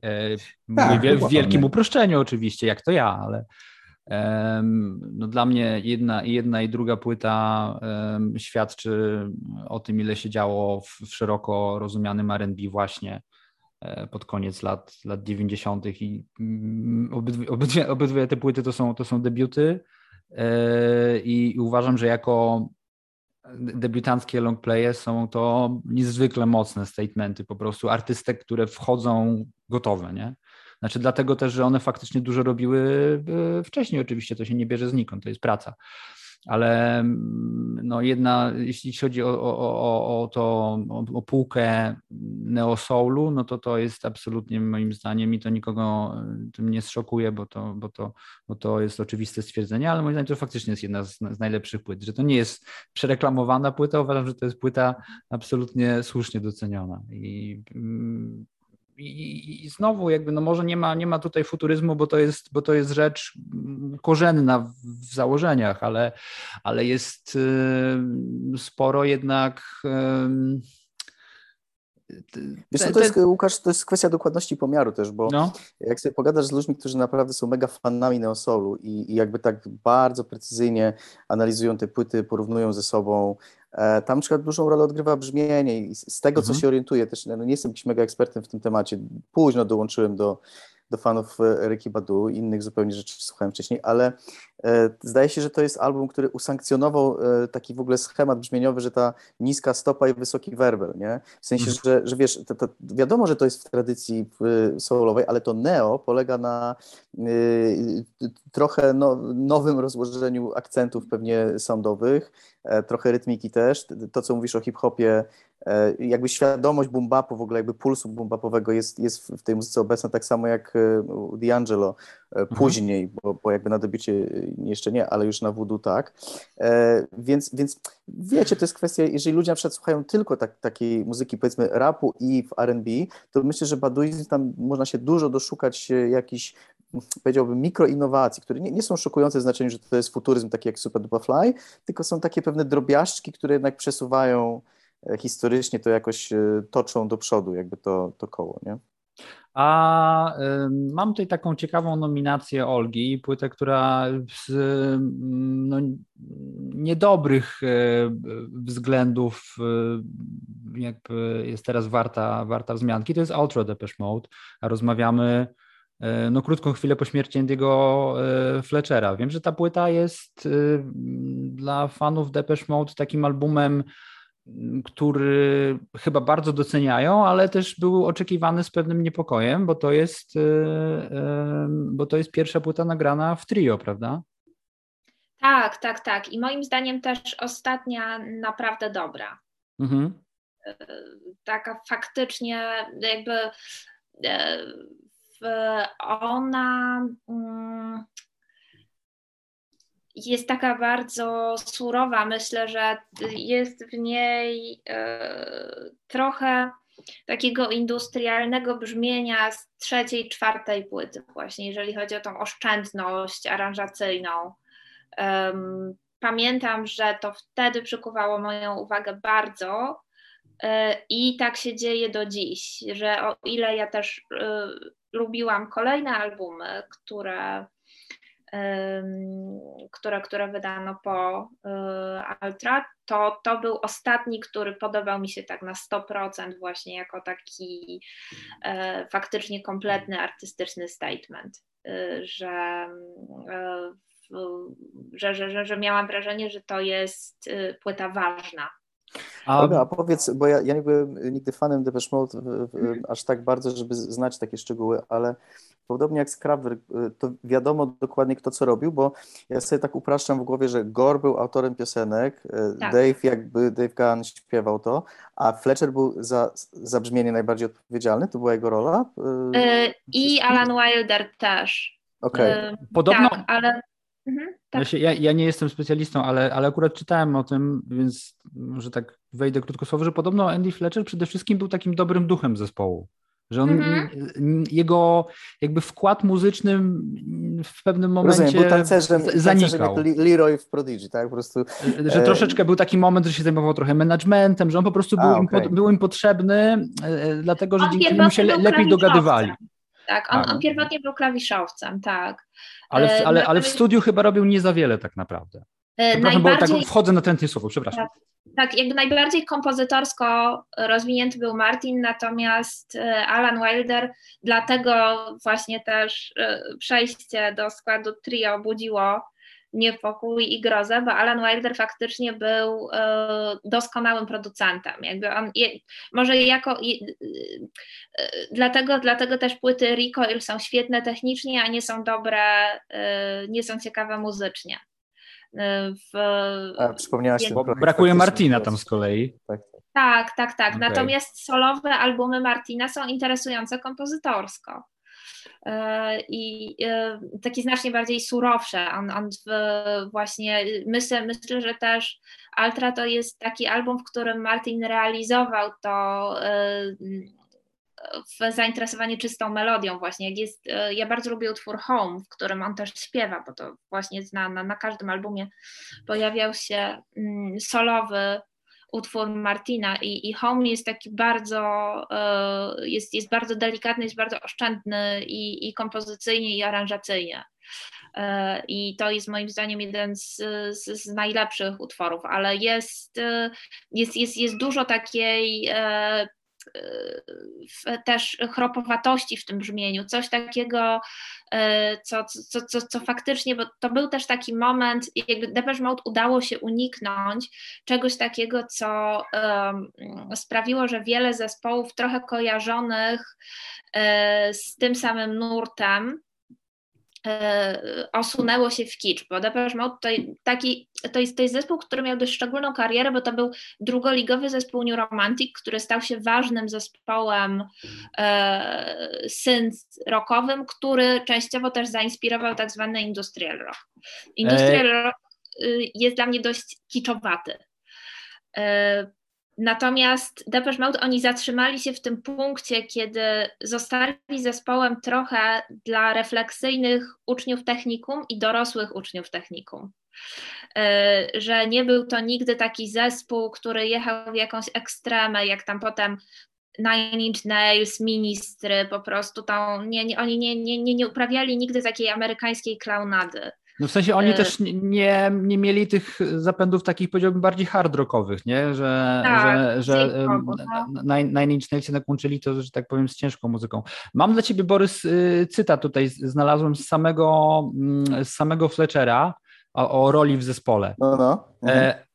Martin's the songwriter, Alan's the good musician, Dave's the vocalist, and I bum around. Okej. Okay. Czyli, Także... czyli e, e, kazus e, Leroya w Prodigy. Dobra. Nie, a tak serio, a propos wspominek, no. wiecie, bo ja na przykład kojarzę, że ta płyta była wszechobecna, jeśli chodzi o te single i klipy. Nie? Ona była wszędzie. Ale to ona się też doskonale jakby wpisuje Auta. w te tendencje, wiesz, tego rockowo-elektronicznego, o którym tak, mówię, że jakby, no że Depeche Mode jakby trosze, trosze, troszeczkę tak naprawdę gdzieś tam podwaliny też jakby, do, czy dołożyli do tych podwalin, nie? Tej fuzji, tak. Tak samo jak Primal Scream przy okazji Screamadeliki i tak dalej, dalej i, i w 97 roku to eksploduje gdzieś w mainstreamie i, i, i Depeche Mode jakby no, po stracie ważnego członka, ale jednak są, wiesz, estetycznie bardzo nagle na czasie, wydaje mi się, w tym momencie, tak. na czasie, to proponowali. I też pamiętam takie komentarze, że tam się pojawiają elementy trip-hopowe w produkcji, nie? Mhm. I że to jest tak, że oni są świadomi jakby tych, tych jakby trendów i, i, i, soundów, które są gdzieś e, wtedy na czasie. W Barrel of the Gun no, można powiedzieć, że na przykład do pewnego momentu ten numer mógłby się znaleźć na płycie Massive Attack, prawda? Gdzieś tam, więc to jest tak, też, tak, tak, też tak, tak. ciekawe. Natomiast tak. y, ja w ogóle z perspektywy właśnie mówię, zupełnie nie fana, tylko tak tam gdzieś znam te płyty, ale nigdy się nie wkręciłem w temat, to też podzielam y, tutaj zdanie Olgi, że, że to jest taka ostatnia płyta, którą chyba można jakoś tak brać na poważnie, nie? Czyli później to już było takie zbyt rozmyte, wszystko nierówne materiałowo i... E, tak, no, i... później troszeczkę wchodzą w taką fazę takiego, jak to się mówi, legacy act, wydaje mi się, tak, że tak, troszeczkę tak, płyty tak, są tak, pretekstem do, e, do jeżdżenia w trasy, prawda? A, a tutaj jednak, a tu jednak mamy no, wypowiedź artystyczną taką solidną. E, tak, to jest mnie się też wydaje, że mm, w ponieważ to jest zespół w dużym stopniu, ja zawsze lubiłam The Mode dlatego, że to był zespół taki trochę outsiderski, oparty na, e, w, na, na takich trochę schematach samoukostwa, trochę jak, no w Wielkiej Brytanii jest parę takich zespołów, Happy Mondays byli takich zespołów, że po prostu do, do, docierają do ciebie jakieś e, inspiracje, tyle tylko, że ponieważ w, jako, jako muzyk jesteś w dużym stopniu samoukiem, jesteś amatorem, musisz to sobie poukładać we własny sposób. I wydaje mi się, że fakt, że e, oni we właściwym momencie nie, nie stali się w, z zespołem, który poszedł tą typowo noworomantyczną czy typowo gotycką drogą, bo myślę, że to by się skończyło dla nich byciem zespołem nudnym, tylko znaleźli się w studio, w którym wcześniej nagrywali Einstürzende Neubauten i odkryli po prostu dla siebie ten mm, wątek eksperymentu. To Czyli wydaje mi się, że klasyczny, jeszcze... klasyczny, klasyczny motyw po prostu pojechania do Berlina, który znamy z, z tak, tak, tak. innych ale, artystów. Ale Myślę, myślę, że to, to też, też jest coś takiego, co e, oni oczywiście w dużo, dużo bardziej popowej, dużo bardziej mhm. rozcieńczonej, dużo bardziej przyjaznej wersji y, też robili takie rzeczy, które no, ekstremalnie słychać u Crescent Cozy, y, Psychic TV, jak tak. próbowali tam eksperymentować z okay. muzyką taneczną, y, z Coilem na Window Pane, że, że właśnie w, w momencie, kiedy jakby uczysz się eksperymentu, uczysz się bardzo surowej, nieprzyjaznej muzyki, a próbujesz nagrać coś przyjaznego i, i myślę, mhm. myślę że, że to jest jest bardzo... Tylko, że oni, oni, oni troszeczkę jakby wyszli od drugiej strony, nie? Że ubrudzili swój, swój syn w pop na swój sposób. Tak, tak, tak, tak. I, e... i to, to, to podobało. Ale te Niemcy się przewijają, bo też y, mówiliśmy o Docen Loops y, i też było no. nagrywane w Düsseldorfie, prawda? W, a, fragmentami, więc... A słuchajcie, a jakby, a jakby Francja, Homework Daft Punk, kolejny bardzo ważny mhm. debiut z 97 roku i elektronika, która też jakby staje się popularna, ale tu akurat za bardzo bez tych elementów rockowych, tylko mamy do czynienia z taką no, z płytą głównie house'ową, chociaż e, e, inspiracje są, są zróżnicowane, o czym mówi nam utwór Teachers z tej, z tej płyty, który, gdzie, gdzie wymieniani są pośród jakby guru e, duetu Daft Punk i, i, i Dr. Dre i Brian Wilson. No i, i, i płyta taka powiedziałbym może trochę surowa z perspektywy następnych dokonań Daft Punk, ale przynajmniej momentami, tak jak w słynnych singlach The Funk Around the World, straszliwie zaraźliwa, powiedziałbym, muzyka, taka, wiecie, e, siedem minut repetycji, której się słucha jako ekscytującego popu. Moi drodzy, ale w ogóle zastanawiajcie się fenomen Daft Punk. Dlaczego ta płyta, czy inne też Daft Punk, mm -hmm. nie są jednoznacznie retro, tylko tam jest ten element e, właśnie innowacji futurystyczny. Mm -hmm. Myślę, że o tym decydują jakieś, jakieś niuanse, jakieś detale, bo można odczytywać homework jako po prostu hołd dla, dla tradycji house'u wyrastającego też z disco i, i tak dalej, nie? A jednak słucha się tego i wtedy tak to brzmiało i, i, i dzisiaj teraz niedawno była ta reedycja z wieloma tam dodanymi remixami, które się gdzieś błąkały tam, e, zebrane są teraz w jednym miejscu. Cały czas to brzmi, kurczę, jakoś tak, e, że idziemy do przodu, nie? Że, że próbujemy odkrywać jakieś nowe horyzonty. To chyba muszą być jakieś, jakieś drobiazgi w, w sferze produkcji, tak mi się wydaje. No.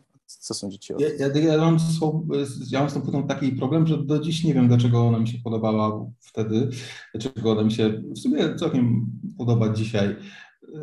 Wydaje mi się, że to ma coś wspólnego z jej jakimś takim, jakimś takim drive'em do połączenia house'owości z, z techno. Że to jest jednak płyta, która gdzieś tam koncentruje jakieś nurty house'owe w sobie, ale z drugiej strony jest twarda, jest tego, ona ciągle się przetacza przez, przez mózg i jakby w jakimś takim sensie jest, nie wiem, może, może to jest to nowatorstwo, nie mam pojęcia. Ale właśnie to, to jest moja chyba ulubiona płyta Daft Punk, jeśli, jeśli mówimy o Daft Punk jako zespole powiedzmy albumowym. Już nigdy potem żadne ich dokonanie nie, e, tak nie, nie, no ja bardzo lubię jeszcze, jeszcze drugą płytę. A no nawet, nawet do trzeciej ma pewien sentyment później. Była taka, była druga faktycznie, coś, coś była, była, była, była, ale później, później była tam płyta, coś tam Radom, coś tam, coś tam, nie tam dużo gości, to tak mniej. E, Olga, bo coś, coś, coś chciałaś powiedzieć? A, że ja się, ja się wyłamuję, bo akurat ja nigdy y, nie polubiłam mhm. y, Daft Punk. Nigdy nie byłam w stanie, i w ogóle French House'u nie byłam w stanie się nigdy okay. przekonać. Ale jest, mam... Jest, jest jakaś ściana między nami. Ale mam tutaj Wiecie taką co, płytę... tam, tam, jest jakiś no? motyw Reynoldsowski naprawdę w tym zespole, że, że on, yy, okej, okay, powraca, bo, bo, musi, musi zawsze powrócić Reynolds e, w jakichś pewnie moich wypowiedziach, e, ale, ale kurczę, no sam jest jakaś, ich rozmowa z tradycją jest inna. To nie jest mhm. odtwórcze, to nie jest e, na zasadzie naśladowcze mimikra, tylko tam oni prowadzą jakiś intelektualny dialog na różnych płytach, na tej pierwszej też, ale na Random Access Memories też, nie? który tak, ja, tak, ja znaczy nie to lubię, jakby... nie nudzi, ale też. Jakby, Rozumiem, to no to właśnie... No, oni, oni, oni brzmią bardzo jak oni sami, to, to nie da się ukryć, że jakby oni mają swój własny idiom. Ale i że to jest też troszeczkę, wydaje mi się, taka trochę kolażowa gra inspiracjami właśnie jak na przykład u Stereo Lab, czy, czy, czy, czy znowu. Nie Ale wiem. nie, no bo tu tych inspiracji wydaje mi się, że jest jednak mniej. To one znaczy na pewno są... na tej konkretnej płycie ta, y, jest, jest, jest pewnie mniej. To znaczy ten, ten utwór y, Teachers, ja do niego wrócę, tam pada tyle różnych nazwisk i tak dalej, ale ja to nie wszystko słyszę w tej muzyce, ale wierzę, że coś mogło być na przykład że akurat coś z Beach Boysów podpatrzyli, tam jest, tylko ja tego nie słyszę, no ale to już inna kwestia.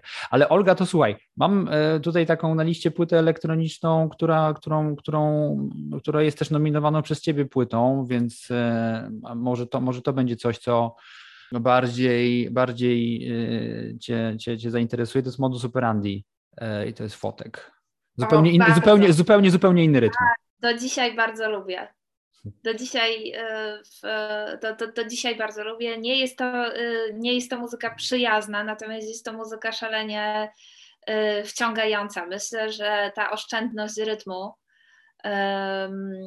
w, i, jakaś, jakaś, jakaś szalona gęstość. To było dla mnie coś zupełnie, zupełnie nowego.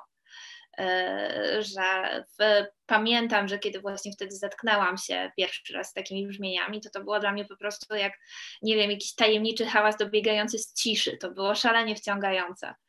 E, też, też myślę, że e, w jakiś, jakaś myśl koncepcyjna stojąca za, za tym albumem. Myślę, że trochę mnie zastanawia, bo on pamiętam, że też ciekawił mnie ze względu na design. że właśnie tutaj album jako obiekt miał dla mnie duże znaczenie całościowo. Do dzisiaj bardzo lubię, mam, mam też fizyka. E, Borys, y, ty trochę, trochę y, lubisz się pogrzebać w, w drum and bassie i, i, i, pokrewnych, z tego co wiem, że mam czasem, mam czasem takie napady do tej, do, tej, do, do tej płyty masz jakąś słabość? Czy... Dawno nie wracałem. Okay. Z tego co pamiętam, to tam było sporo jednak takich y, zimnych, mechanicznych jakby klimatów. A ty wolisz te taki bardziej, ja bardziej ten jazzujący troszeczkę. Atmosferik, jakby Atmosfer, okay. Nie, ale to nie, nie, też nie upraszczajmy oczywiście, trochę trochę się droczę i żartuję. No, e, no nie, nie jest to artysta typu właśnie nie wiem, Goldie czy, czy, czy Amon Tobin, do, do których bym wracał regularnie. Natomiast e, faktycznie jest w tym coś fascynującego, bo on chyba e, z, z, tych takich chłodnych, zimnych e, soundów gdzieś tam ulepił jednak coś takiego dosyć filmowego w, w, w, tym wszystkim, nie? Jakby tak, ty, ty... one są filmowe i to są takie dźwięki w 3D, że po prostu jakby ja kiedy, kiedy słucham tej płyty, to wyobrażam sobie po prostu jakieś y, modele obracające się w przestrzeni. Wydaje hmm. mi się. A, fajne, fajne skojarzenie multimedialna rzecz. Teraz jak o tym opowiadasz, to ja właściwie nie mam absolutnie y, ochoty się z tym wszystkim nie zgadzać. Chyba za mało po prostu czasu zainwestowałem i, i zachęciłaś mnie, że, że sobie wrócę do, do tego albumu. Um, odwrotnie niż Mati z Eryką Badu, w którą za dużo zainwestował, a ja chyba w fotka i w modus operandi za mało. Nie, ja generalnie polecam modus operandi każdemu, bo to trochę y, też nie wracałem jakoś w ciągu ostatnich kilku lat pewnie za dużo, ale dla mnie to jest bardziej architektura niż muzyka, e, w sensie takim, że e, kiedyś e, zaczęło się mówić o jakiejś takiej, no, jakichś trendach w muzyce elektronicznej, takich, takiego o, o sound designie po prostu. No? Jakby Fotek to jest dla mnie jedna z pierwszych osób, które sound design w takim w, takim, w takiej albumowej formie przedstawiła prawda, szerokim masom. Mówię masom, bo to chyba Astral Works udało, mm. więc e, tak, więc to, to był duży album pod względem zarówno tego, czego się trzeba było w, w nim nasłuchać i, i co trzeba było z niego sobie wyciągnąć, ale też pod względem tego, że to był dosyć e, dosyć znana rzecz, nie? Tak, myślę też, że y, to jest y, taka pierwsza zajawka tego, co potem polubiłam na przykład y, u Shackletona. Okej, okay. czyli um, taki troszeczkę, tak jak, nie wiem, mnie się kojarzy, taki surowa, taka kubistyczna trochę natura tej, tej, tej muzyki, że to są takie jakby kształty w dźwięku. Nie, nie, trudno, no trudno, to, trudno, mi, to, maksa, trudno mi opisywać to aż, aż, aż, słowami, bo to zupełnie, wiecie, jest przełożenie jeszcze trzy razy, nie? że ja, ja, próbuję coś powiedzieć o tym. Nie? Tak, tak, tak, ale to jest taka bardzo strukturalna muzyka, że po prostu tak. masz, masz wyciągnięty na pierwszy plan i faktycznie jakby widzisz jego szkic, trochę tak jak uczysz się rysunku i kiedy rysujesz liść, to musisz najpierw wyciągnąć z niego geometryczną konstrukcję, a dopiero potem narysować wszystkie detale i wydaje mi się, że to mnie najbardziej w tym zaciekawiło. E, Borys, w takim wypadku, e, żebyśmy e, sięgnęli po rzeczy z puli drum and bassów, które wydaje mi się mogą być ci bliższe. Płyta New Forms, Ronnie Size Represent z 97 roku też rzecz, która była strasznie ciepło przyjęta przez, przez krytyków, wcale niekoniecznie wiesz, jakichś magazynów y, dla elektronicznych nerdów, tylko nawet przez te magazyny bardziej zorientowane rokowo, nie? To płyta, której też było dużo w 97 roku, wydaje mi się. Mediach. Tak, tak. W ogóle te, myśl, myślę, że ta płyta trochę w ogóle padła ofiarą tych zachwytów y, i tych takich y, wieszczych y, właśnie prognoz, że, że to jest przyszłość i mhm. wiecie, jak się buduje takie oczekiwania, to potem jak słuchacze po to sięgają, to poprzeczka jest wysoko zawieszona i mogli być może trochę rozczarowani, bo je, jeśli jest jakiś grzech, jakaś wada tego albumu z perspektywy lat, to że ona jest trochę monotonna. To nawet nie chodzi, że ona jest taka aż bardzo jednorodna, tylko trzeba się wkręcić w w taką narrację stricte rytmiczną. Ja chyba kiedyś takiego użyłem określenia, że to jest maniakalne studium rytmu i pod tym względem nadal pewnie tak to postrzegam i odbieram, ale y, trochę to, to, to wszystko jest takie, mm, no właśnie, y, rok długich płyt, epoka jakby długich płyt, prawda, to jest to jest materiał e, bardzo, bardzo taki rozległy i, i pewnie trzeba mieć na to odpowiedni mhm. vibe. Ja, ja Nawet... nie, nie, wracam e, za często, bo to jest jakieś wyzwanie jednak słuchanie tego w całości, nie? Tam ja... no, wiadomo, jakieś pojedyncze kawałki typu Brown Paperback jakby są... No tak, taki e, klasyk lat 90. Słowo mogłyby tak działać dzisiaj, natomiast e, na płytę trzeba mieć po prostu ochotę. Mhm. A, a, a, weźmy chociażby Bricolage Amona Tobina, który jest albumem, jakby wchodzi mi nadal w całości, mhm. bo są zmiany nastrojów jakby, nie? Tam są numery śmieszne, straszne, wesołe, przejmujące albo właśnie bezwzględnie takie opętańcze, e, jeśli chodzi o te pętle e, basu i, i bębnów, więc jakby chyba więcej się dzieje, jest, jest więcej jakiejś mm. tam przestrzeni. Niemniej bardzo Czyli w, w, sumie, w sumie zaliczamy dwie płyty za jednym zamachem, no? Mhm. I to, może tak, przy okazji, ale, ale znaczy nie chciałbym też, przepraszam, mówić o tak e, wielkim dziele jak Bricolage przy okazji innej płyty, ale tak wiadomo... Ale wyszło, chodzi o, to, chodi o to, że wyszło, tak, tak, tak. już temat się, ja, temat ja, się ja pojawił. No. Szanuję, szanuję, bo New Forms to, to naprawdę był jakiś rodzaj e, jakiegoś futuryzmu, jakiegoś, jakiegoś modernizmu. Szanuję te ambicje mhm. tej płyty, która próbowała gdzieś e, coś z, zrobić, e, krok do przodu jakby, nie?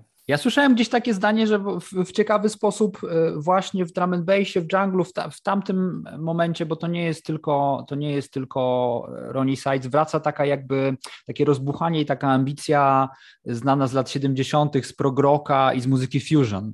E, no potem to, Goldie to pójdzie strasznie. Goldie, abs, Goldie absolutnie. Czy Goldie to poszedł wcześniej już. Więc, w zasadzie nawet e, tak.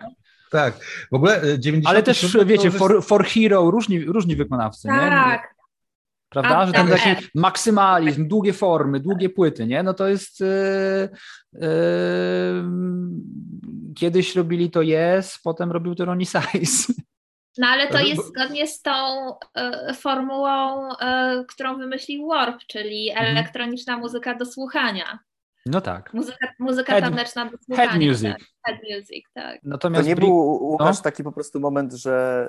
Y, artystycznie, żeby się liczyć i być docenionym, to trzeba było właśnie mieć ten rozmach i, i szeroko Chyba tak, chyba, chyba tak, bo na pewno patrzymy, trzeba było no, jak, jak, patrzy, jak, patrzymy nawet na, na, te, na, te, słynne rockowe płyty z tamtego czasu, no nawet na, na płytę, której powiem, no nie mam na liście, Be Here Now Oasis, to jest, ta płyta jest kuriozalnie monumentalna, zważywszy na to, że dalej są to jednak proste rockowe numery Noela Gallaghera, tylko po prostu rozbuchane w, wiesz, Around the World 9 minut, nie, nie Daft Punk, z, tam z, z jakimiś trąbami, smykami i tak dalej, nie? E, i, I to faktycznie był czas jakichś takich dużych ambicji, które się objawiały w, w tym, że trzeba było no, jednak solidnie wypełnić kompaktową płytę, E, I, i, jeszcze jakieś, wiesz, przedstawić może dłuższe formy typu Paranoid Android, nie? Że Oko, tam... wszystko idzie cyklami, kilka lat później e, zwarte, nowofalowe Wszystko zostaje to, zostaje to wszystko ucięte. półgodzinne płyty. Absolutnie wiesz. tak, absolutnie tak, ale to wszystko jakby zostaje, no bo też rozumiem, że był jakiś taki może przesyt, no i, i, tutaj głównie brytyjska prasa, którą, która e, no jest trochę demoniczna i, i cechuje ją pewna szarla, szarlataneria, no ale też ust, ustawiała przynajmniej kiedyś te, te, te, te, te, te trendy w muzyce w Wielkiej Brytanii i co, i co było modne, jakby odżegnuje się tego wszystkiego, no i, i, i naszymi nowymi bohaterami są The Strokes i tak dalej, prawda? Ale e... ciekawe, że wspomniałeś Ashcrofta przy, przy Ladies and Gentlemen, tam a propos jakichś biograficznych... Sięgnijmy może po, po Urban Hymns. Bo, bo, bo, aż się prosi o tym, co mówisz. Mhm. Tak, właśnie, żeby o Urban Hymns dwa słowa powiedzieć, nie? Mhm.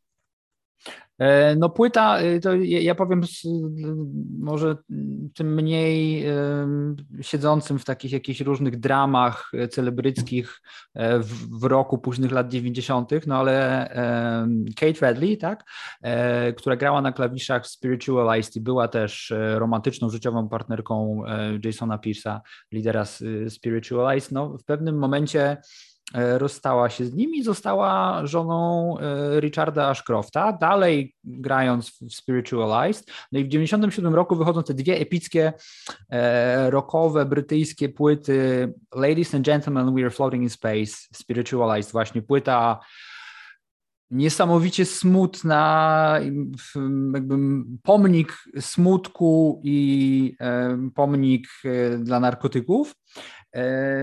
W tym czasie, e, w tym też 97 roku e, The Verve, e, którzy zdążyli się rozpaść, wcześniej grali też mocno psychodeliczną, narkotyczną muzykę, wracają z afirmującym życie albumem Urban Hymns i, i, i jak się zestawi te, te dwa albumy ze sobą, posłucha trochę, trochę tego, trochę tamtego, no to ciekawe rzeczy mogą, mogą, mogą przyjść do głowy. Diametralnie różny, różne nastroje tych dwóch e, frontmenów i tekściarzy na tych płytach. Czy ty, ty tutaj właśnie e, nanizałeś narrację, że e, jak kobieta zostawi faceta, to facet nagrywa smutną płytę, a jak go zostawi dla tego, dla faceta B, to facet B nagrywa płytę wesołą?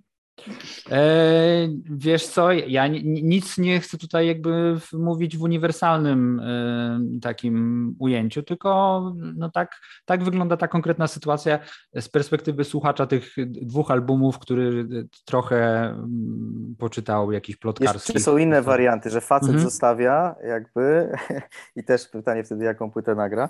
Nie, Ale nie, no cała, cała, cała... Albo się schodzi na przykład. Bo wydaje mi się, że trochę chyba się przejmujemy takimi opowieściami jednak e, serwowanymi przez prasę muzyczną, które no. narzucają pewną interpretację, bo to jest też trochę powtórka e, ze scenariusza Suede i Blair właśnie, gdzie Tam też... Just, Justin Frischman z zespołu Elastica była tak, e, tak, tak. czynną postacią. Tak. Fan Fatal Britpopu, co poskutkowało smutną płytą Suede i wesołą płytą Blair.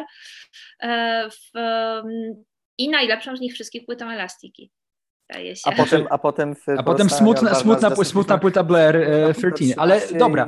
Tak. Ale, ale to wróćmy do, wróćmy, wróćmy do tego Urban Hymns, Borys, e, bo, bo, bo, bo chciałeś, chciałeś Dobra, w skrócie największym, może się gdzie indziej.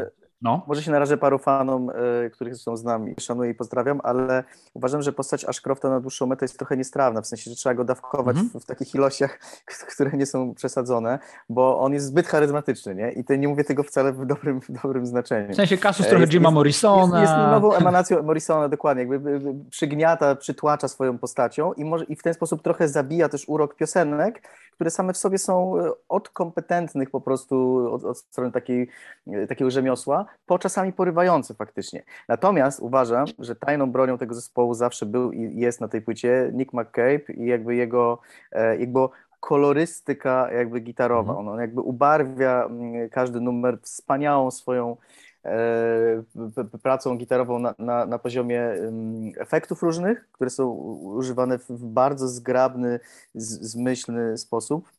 E, I, I też samych fraz, które, które gra. Ja potrafię słuchać Płyty Urban Hymns dla, dla samych partii gitarowych, e, bo uważam, że tam e, jakby ładnie, misternie zostało to wszystko rozpisane i wykonane. A piosenki są lepsze i gorsze, jednak w tej konwencji pomyślmy, że na przykład są ludzie, którzy po prostu lubią takie gitarowe, mhm. gitarowe takie numery zwrotka refren. No to, to, pewnie ta płyta jest jakimś wielkim osiągnięciem, nie? Jakby dla, dla kogoś, kto ja... szczególnie skupia na, na takich klimatach. No ja ten, ja kiedyś przedstawiałem mojej dziewczynie tę te, te, te, całą melodramatyczną historię na linii Spiritualized Verve No i, i, i, ja nie ukrywam, że bardziej mi się podoba płyta Spiritualize, mimo że tę płytę The Verve też, e, też lubię. I, um, i puściłem mi trochę, trochę tego, trochę, trochę, trochę tamtego. E, I powiedziałem, no i ta płyta The Verve też jest fajna, no tylko wiesz, no to w kategorii takiej, że to są trochę takie wilki. No i tak do dzisiaj tak, tak myślę, że to jest jakby fajne granie, jeśli kupujemy po prostu to, że to jest, to są to właśnie takie trochę wilki, trochę e, balladowe, rockowe granie z Tylko tutaj mówisz, charyzmatycznym frontmanem. Mówisz o tych numerach takich bardziej jakby tradycyjnych, konserwatywnych, balladowych, tak? Tak, tak, tak. No bo... że tam jednak Ale na tej czy płycie... to są jakby wilki z e, okolic płyty Przedmieścia, czy z okolic Baśka miała fajny biust? Właśnie, bo... bardziej, e, bardziej, bardziej przedmieścia, bardziej wiecie, aborygen, e, no. Sun, Sun of the ale, Blue Sky.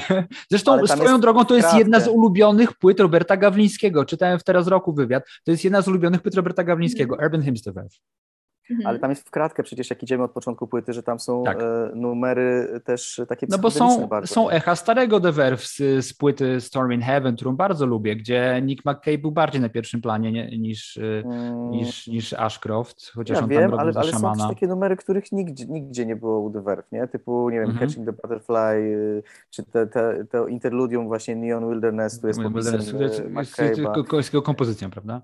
No właśnie, więc, więc też jestem ciekaw, czy wilki y, miały y, te numery takie to by trzeba, odpowiedniki. Trzeba by Wątpię, przydigować. Szczerze, trzeba by przydigować. Nie, ale jeśli chodzi o te ballady typu, y, nie wiem, Drugs Don't Work czy, czy, czy Lucky Man, tak, to są wilki no maksa. Tak, tak, tak. My może jakby w, w swojej kategorii super muzyka. Wiecie co, ja e, bym epkę z tego ułożył taką psychodeliczną. Wyciąłbym mhm. te wszystkie e, power ballady, trochę takie festiwalowe i, e, i zostawiłbym właśnie te psychodeliczne. No ale to zawsze też, zawsze możesz słuchać de, de, debiutu Verve i tam jest dużo tych, tych rzeczy. natomiast jeśli chodzi o ballady, Borys, Sleep, Roberta tak. Wyatta, Brytyjskie wiesz ballady? Co, wiesz co, nie no, to Wyatt to jest absolutnie e, ewenement, to jest gość, który drąży jakąś swoją ścieżkę na własnych zasadach. E, zresztą sam otwarcie mówi od lat, że jego nie interesują jakieś tam inne trendy, co, co się dzieje w muzyce, bo on ma swoje zajawki i to chce rozwijać. On rzadko nagrywał przez te wszystkie lata, tych płyt było niewiele, każda była jakimś wydarzeniem, każda wygrywała plebiscyt na płytę roku w Wire, bo tam chyba miał zawsze bardzo dużo mhm. e, zdeklarowanych fanów. I Sleep jest na pewno albumem wartym e, sprawdzenia po latach, bo to są e, jego jakby takie rozmaite, różnorodne akcenty muzyczne, oczywiście oparte na, na, tej, tak, na tej takiej jazzowej konwencji gdzieś jako, jako punkt wyjścia, ale to wszystko jest takie ulotne, trochę, trochę progresywności, trochę jakiegoś folku, czasem nawet chwytliwe e, refreny popowe się pojawiają. E, artysta zupełnie wyjątkowy, jeden, jeden z moich mistrzów i tak pomyślałem, że mm, mówimy tylko, co się działo w 97 roku w takiej muzyce, wiecie, nowej, młodej, jakieś debiuty, jakieś takie wydarzenia mhm. medialne w mainstreamie, ale to, to jest jakieś inne oblicze zupełnie tego, tego rocznika. Nie? To jest jakby płyta weterana, e, postaci e, zupełnie osobnej, e, jakiegoś takiego outsidera z, muzycznie, z, trochę z wyboru, trochę z jakichś tam w, biograficznych okoliczności i tak koleje losów zadecydowały i on po prostu e, uważam na tej płycie pokazuje się od strony fascynującej, więc i mądrej bardzo. To jest taki gość, po przesłaniu y, jego płyty zawsze mam wrażenie, że, że coś mnie wzbogaciło. No. Mhm. E, a gdybyśmy sięgnęli po e, młodszego barda amerykańskiego, który nagrał no, jedną ze swoich sztandarowych płyt w tamtym roku, bo widzę, że mało, mało mamy w, w dzisiejszym odcinku na razie, chyba prawie w ogóle, jakichś takich e, elementów e, E, czy po prostu płyt z amerykańskiego indie, które no też miało niezły czas wtedy. Either Or Eliota Smitha, czy to, to jest jedna z płyt, której, o, którą, o którą prosili Twitterowicze, czy dla kogoś z Państwa jest to, jest to, jest to album bliski, lubiany? Either no, or. Gdybym ja miał zasubmitować swoją listę, to pewnie bym właśnie ten album tam zawarł. Może nie gdzieś... Zapraszam do, do, do, do nominacji do następnej części. E, tak. Natomiast no, no. też nie mam specjalnie wiele o nim do powiedzenia. Piękny album, e, artysty, który nagrywa piękne albumy, e, przejmujące, smutne, prawda? E, to jest taki, to, taki melodramacik dla mnie. E, lubię sobie odpalić po południu, czasem powzruszać się i, i dziękuję. Ja mam do mhm. powiedzenia na temat tej nic, nic... Krótko i na temat. No.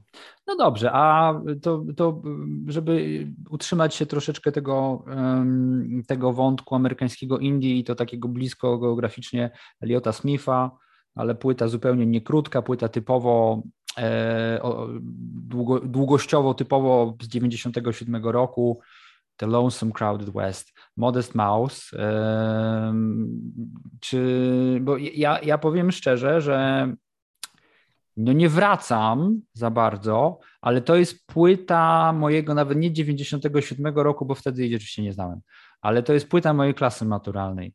I, i, i, i ten e, płyta trwa bodaj 74 minuty, więc znowu prawie tyle, ile się zmieściło, zmieściło na CD.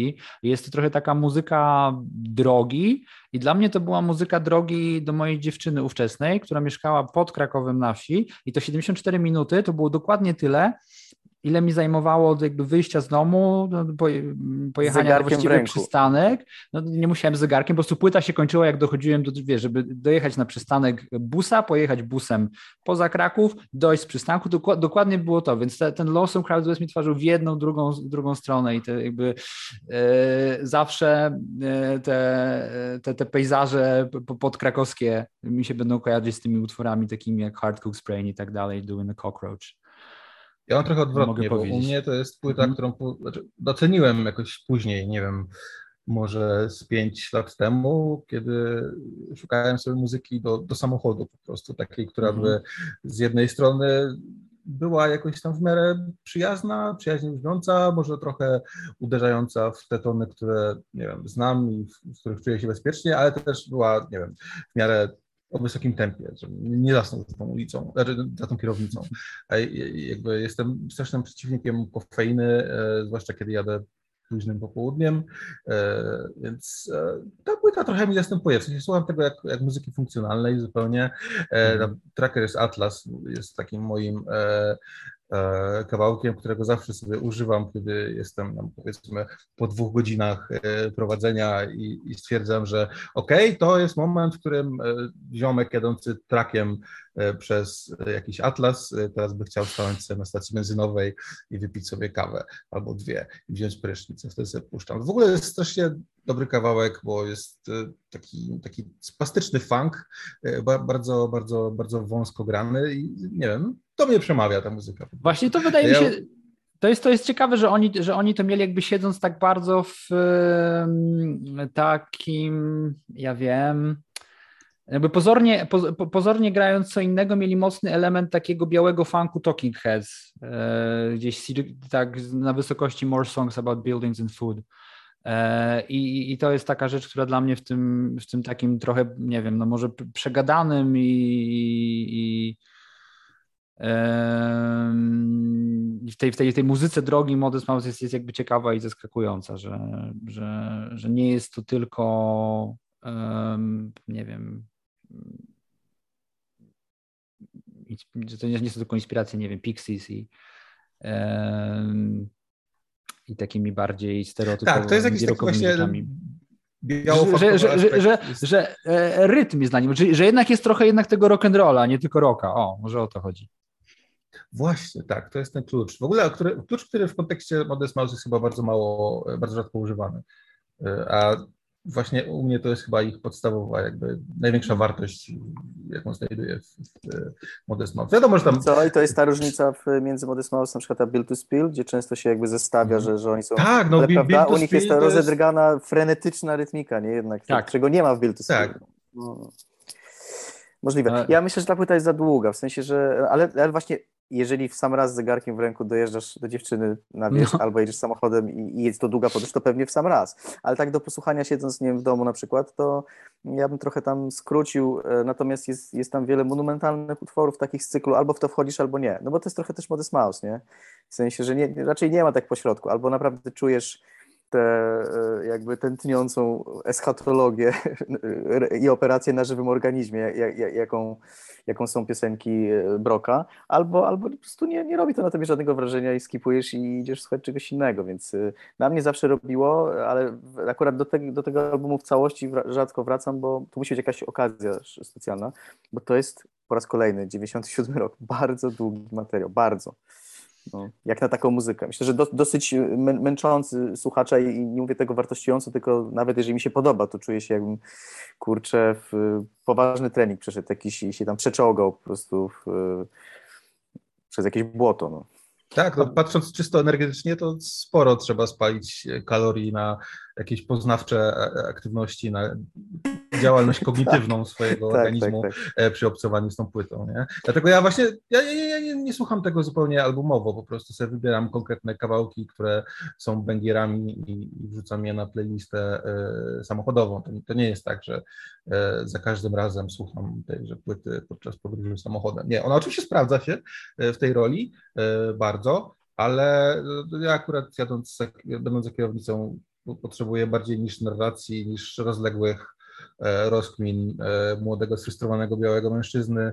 E, potrzebuje po prostu czasami muzyki w funkcji kofeiny. No i wtedy... Kopa energetycznego potrzebujesz. Dokładnie, dokładnie, kopa energetycznego. Słuchajcie, bo e, roz, roz, rozczula, rozczulają mnie nasze e, takie wspomnienia e, starzejących się dzisiejszych fanów amerykańskiego indie, ale odbijmy w zupełnie inną stronę, bo to jakby dobrze nam to zrobi, jak, jak, jak, jak, jak, jak wyjdziemy z tych kolejn.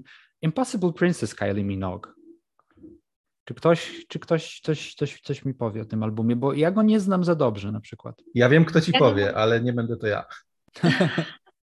No, ja nominowałam, to ja. No, że to jest, tak, to jest, to jest strasznie pechowa płyta to jest płyta, którą ja polubiłam dlatego, że była pechowa i ją poznałam w ten sposób, że byłam swego czasu dużą fanką Manic Street Preachers i e, James Dean Bradfield i Nicky Wire trochę uczestniczyli w pisaniu piosenek na ten album. Pamiętam, że to była taka druga próba, zdaje się, podejścia e, do wydania indie płyty przez Kylie, że ona właśnie chciała wyjść z tych kolejn PWL-owych e, i wymyślić się na nowo. E, zresztą moim zdaniem całkiem z powodzeniem. To jest, to jest, to jest niełatwa sztuka, ale też no, czasy, czasy były dobre dla takich indie wokalistek. Jest, jest dużo świetnych teledysków z tamtych czasów. W, teraz nie jestem pewna, czy to jest z tego albumu czy z poprzedniego, żebym się nie pomyliła, ten um, kawałek, um, w którym brał udział Toa Tay. To jest chyba okay. z Impossible Princess, tak mi się wydaje. Um, więc y, jest tam faktycznie trochę takiej całkiem śmiałej elektroniki. Są kawałki, które brzmią jak Manic Street Preachers. Some Kind of Bliss mhm. jest właśnie. To, to, to, to, Tay, on był w Delight, tak? Delight, tak, tak, mhm. tak, tak, tak. No i trochę Taki Corneliusowate brzmienie robił. Potwierdzam, przez 97. Tak. Mhm. No i on właśnie odpowiadał za takie trochę Corneliusowate brzmienie. E, I e, to jest płyta, która się zaskakująco dobrze e, słucha po latach, tylko że ona myślę, że ze, ze względu na taką manieryczną jadowitość ówczesnej brytyjskiej prasy, po prostu myślę, że w bardzo popowa wokalistka, synonim tak naprawdę y, popowej tandety, która zabierała się mm, za muzykę indie, była bardzo, bardzo łatwym celem. Do tego jeszcze wiem, że były jakieś problemy związane z tym, że premiera tego albumu zbiegła się w czasie ze śmiercią księżnej Diany, w związku z czym zdaje się, y, chyba y, album szybko przemianowano na self-titled i to był drugi album self-titled w karierze Kylie. Po prostu... Czyli pechowo jakoś to się wszystko tak, potoczyło. Kompletnie, tak. tak Serial tak, fortunnych zdarzeń. Numer 100 Tej, wydaje mi się, że on był w ogóle na płycie Toatej. W sensie, że ona tam była na tak. ficie. Bardzo możliwe, było, tak. Ale to był to 97 jest... faktycznie. Tak. I, tutaj, I tutaj powiem wam, że właśnie bardziej mi się podoba e, ten numer Stołatej niż, niż, niż też single z, z Impossible Princess, e, bo ja jakoś, te, te, te, moja Kylie taka ukochana to jest z Fever i Body Language, później jakoś tam odnalazłem e, to związanie muzyczne, emocjonalne. Natomiast faktycznie pamiętam, że te teledyski były kapitalne z, z Impossible Princess. One tak. też były wszechobecne, ciągle leciały w, w, w telewizjach muzycznych i nie można było oderwać wzroku. Jak to zwykle u Kylie, ale po prostu to, to, to był jakiś taki przepych y, barw, jakichś kształtów, jakichś, jakichś super układów, y, tak, w ogóle pracy kamery. Tak, tak, tak. To było bardzo, bardzo ciekawe też wizualnie. Ja wiem, że jakby były plany, szkice pewnej współpracy, która nie doszła do skutku, ale dowiedziałam się o tym kiedyś e, po prostu z jakiegoś e, obiegu maglowego. E, natomiast bardzo chciałabym usłyszeć z tego efekty, że wiem, że o potencjalnej współpracy swego czasu jeszcze przed reaktywacją dyskotekowej Kylie o współpracy rozmawiała z Russellem Haswellem. I myślę, że gdyby taka współpraca doszła do skutku, to prawdopodobnie wyszłoby coś ekstremalnego i być może ekstremalnie ciekawego.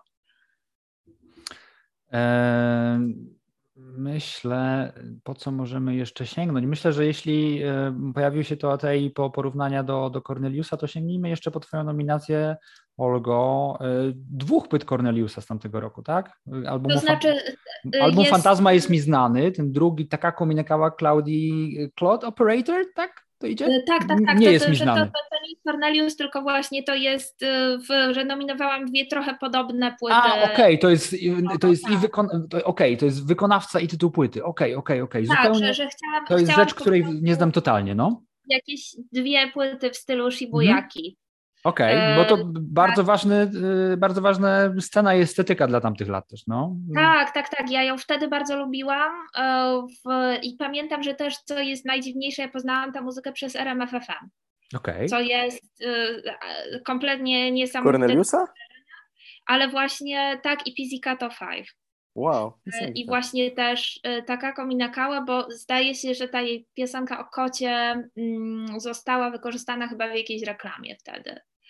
Okay. E, I e, no, jest to dla mnie, dla mnie to jest bardzo pocztówka z tamtych czasów. To jest takie mhm. brzmienie, którego się chyba nie, nie do końca da powtórzyć. Coś takiego, co y, potem na przykład próbowali robić artyści hyperpopowi i już mnie już się nie podobało, bo moim zdaniem nie, nie, nie dało się zrobić drugi raz tej formuły tak fajnie. E, w, ale być może to jest jakaś moja specyficzna zajawka. Okay. Chyba jakoś chyba jakoś y, uroczo bardzo Japończycy ugryźli temat tego kiczowatego retropopu, nie? Bo jakby tak, zawsze tak, tam tak. wrzucali inne inspiracje, które, które sprawiały, że ta sałatka nagle była taka multismakowa i, i, i ten kicz wcale nie okazywał się być e, jakby głównym tematem. E. Bo to wszystko było zawsze trochę przesterowane. Zawsze no tam no tak. w, w jakimś nieoczekiwanym momencie pojawiał się jakiś zaskakujący zgrzyt, jakiś dziwny efekt dźwiękowy i wydaje mi się, że to tak. o to chodziło. W przypadku Fantazmy to w ogóle jest bardzo western friendly, bo to jest shoegaze'owa płyta w dużej mierze tak no, naprawdę. Tak. Dream, dream popowa, tak, jakby tam w, na, na, na, poziomie brzmienia e, faktycznie e, znam fanów właśnie shoegaze'u, którzy mm. akurat do tego się gdzieś przytulili, nie? A pewnie do, do innych tego typu japońskich e, projektów e, już byłoby im dalej ze względu na, tam jest na, taki na, numer, faktury brzmieniowe. Tam jest taki numer E, czy to jest tak? E, Starfruit Surf Rider to jest numer, o którym tak. e, myślałem, że jest taki szczególnie przyjazny. Tak, to był kiedyś w moim no. życiu mój ulubiony kawałek przez dosyć spory czas. Więc jest super, jest, jest super numer. Jakby e, jest ta płyta trochę takim gdzieś w, w, w pół drogi, tak sięgając po rzeczy, których lubię właśnie gdzieś między shoegazem i takim w ogóle taką brytofilią trochę, no bo przecież Cornelius trochę był tak. w takim zespole kiedyś e, Flippers Guitar, podaj, który nawiązywał, e, był totalnie brytofilskim zespołem nawiązującym do Orange Juice, E, i też, i, też trochę do jakichś właśnie shoegaze'owych rzeczy. Chyba ale... wszystkich ulubiony numer ten Starfruit Stir Friday, bo teraz widzę, że ja super. też dałem na, na swojej playce 9.7, więc też go wskazałem, e, bo dawno nie, nie, nie słuchałem całej płyty, ale ten numer... No i, i, ta, i, ta, i, ta, i ta płyta jest gdzieś tak w pół drogi między takim, takim, takim właśnie rokową trochę bryto, brytofilią, a, a jakimś takim właśnie popowym, nie wiem, postmodernizmem, powiem z braku Ona jest trochę słowa. wydaje mi się, że, że ona, ona ma w sobie też taki filmowy klimat, co mi się wydaje, że jest, jest specyficzne dla tamtych czasów bardzo, że, że Mhm. właśnie y, myślę, że y, dużo artystów albo komponowało z myślą o filmach, y, albo w jakiś sposób się inspirowało, że myślę, że, że to, bo, bo wtedy też zdaje się, y, ja pamiętam, że słuchałam wtedy bardzo dużo soundtracków.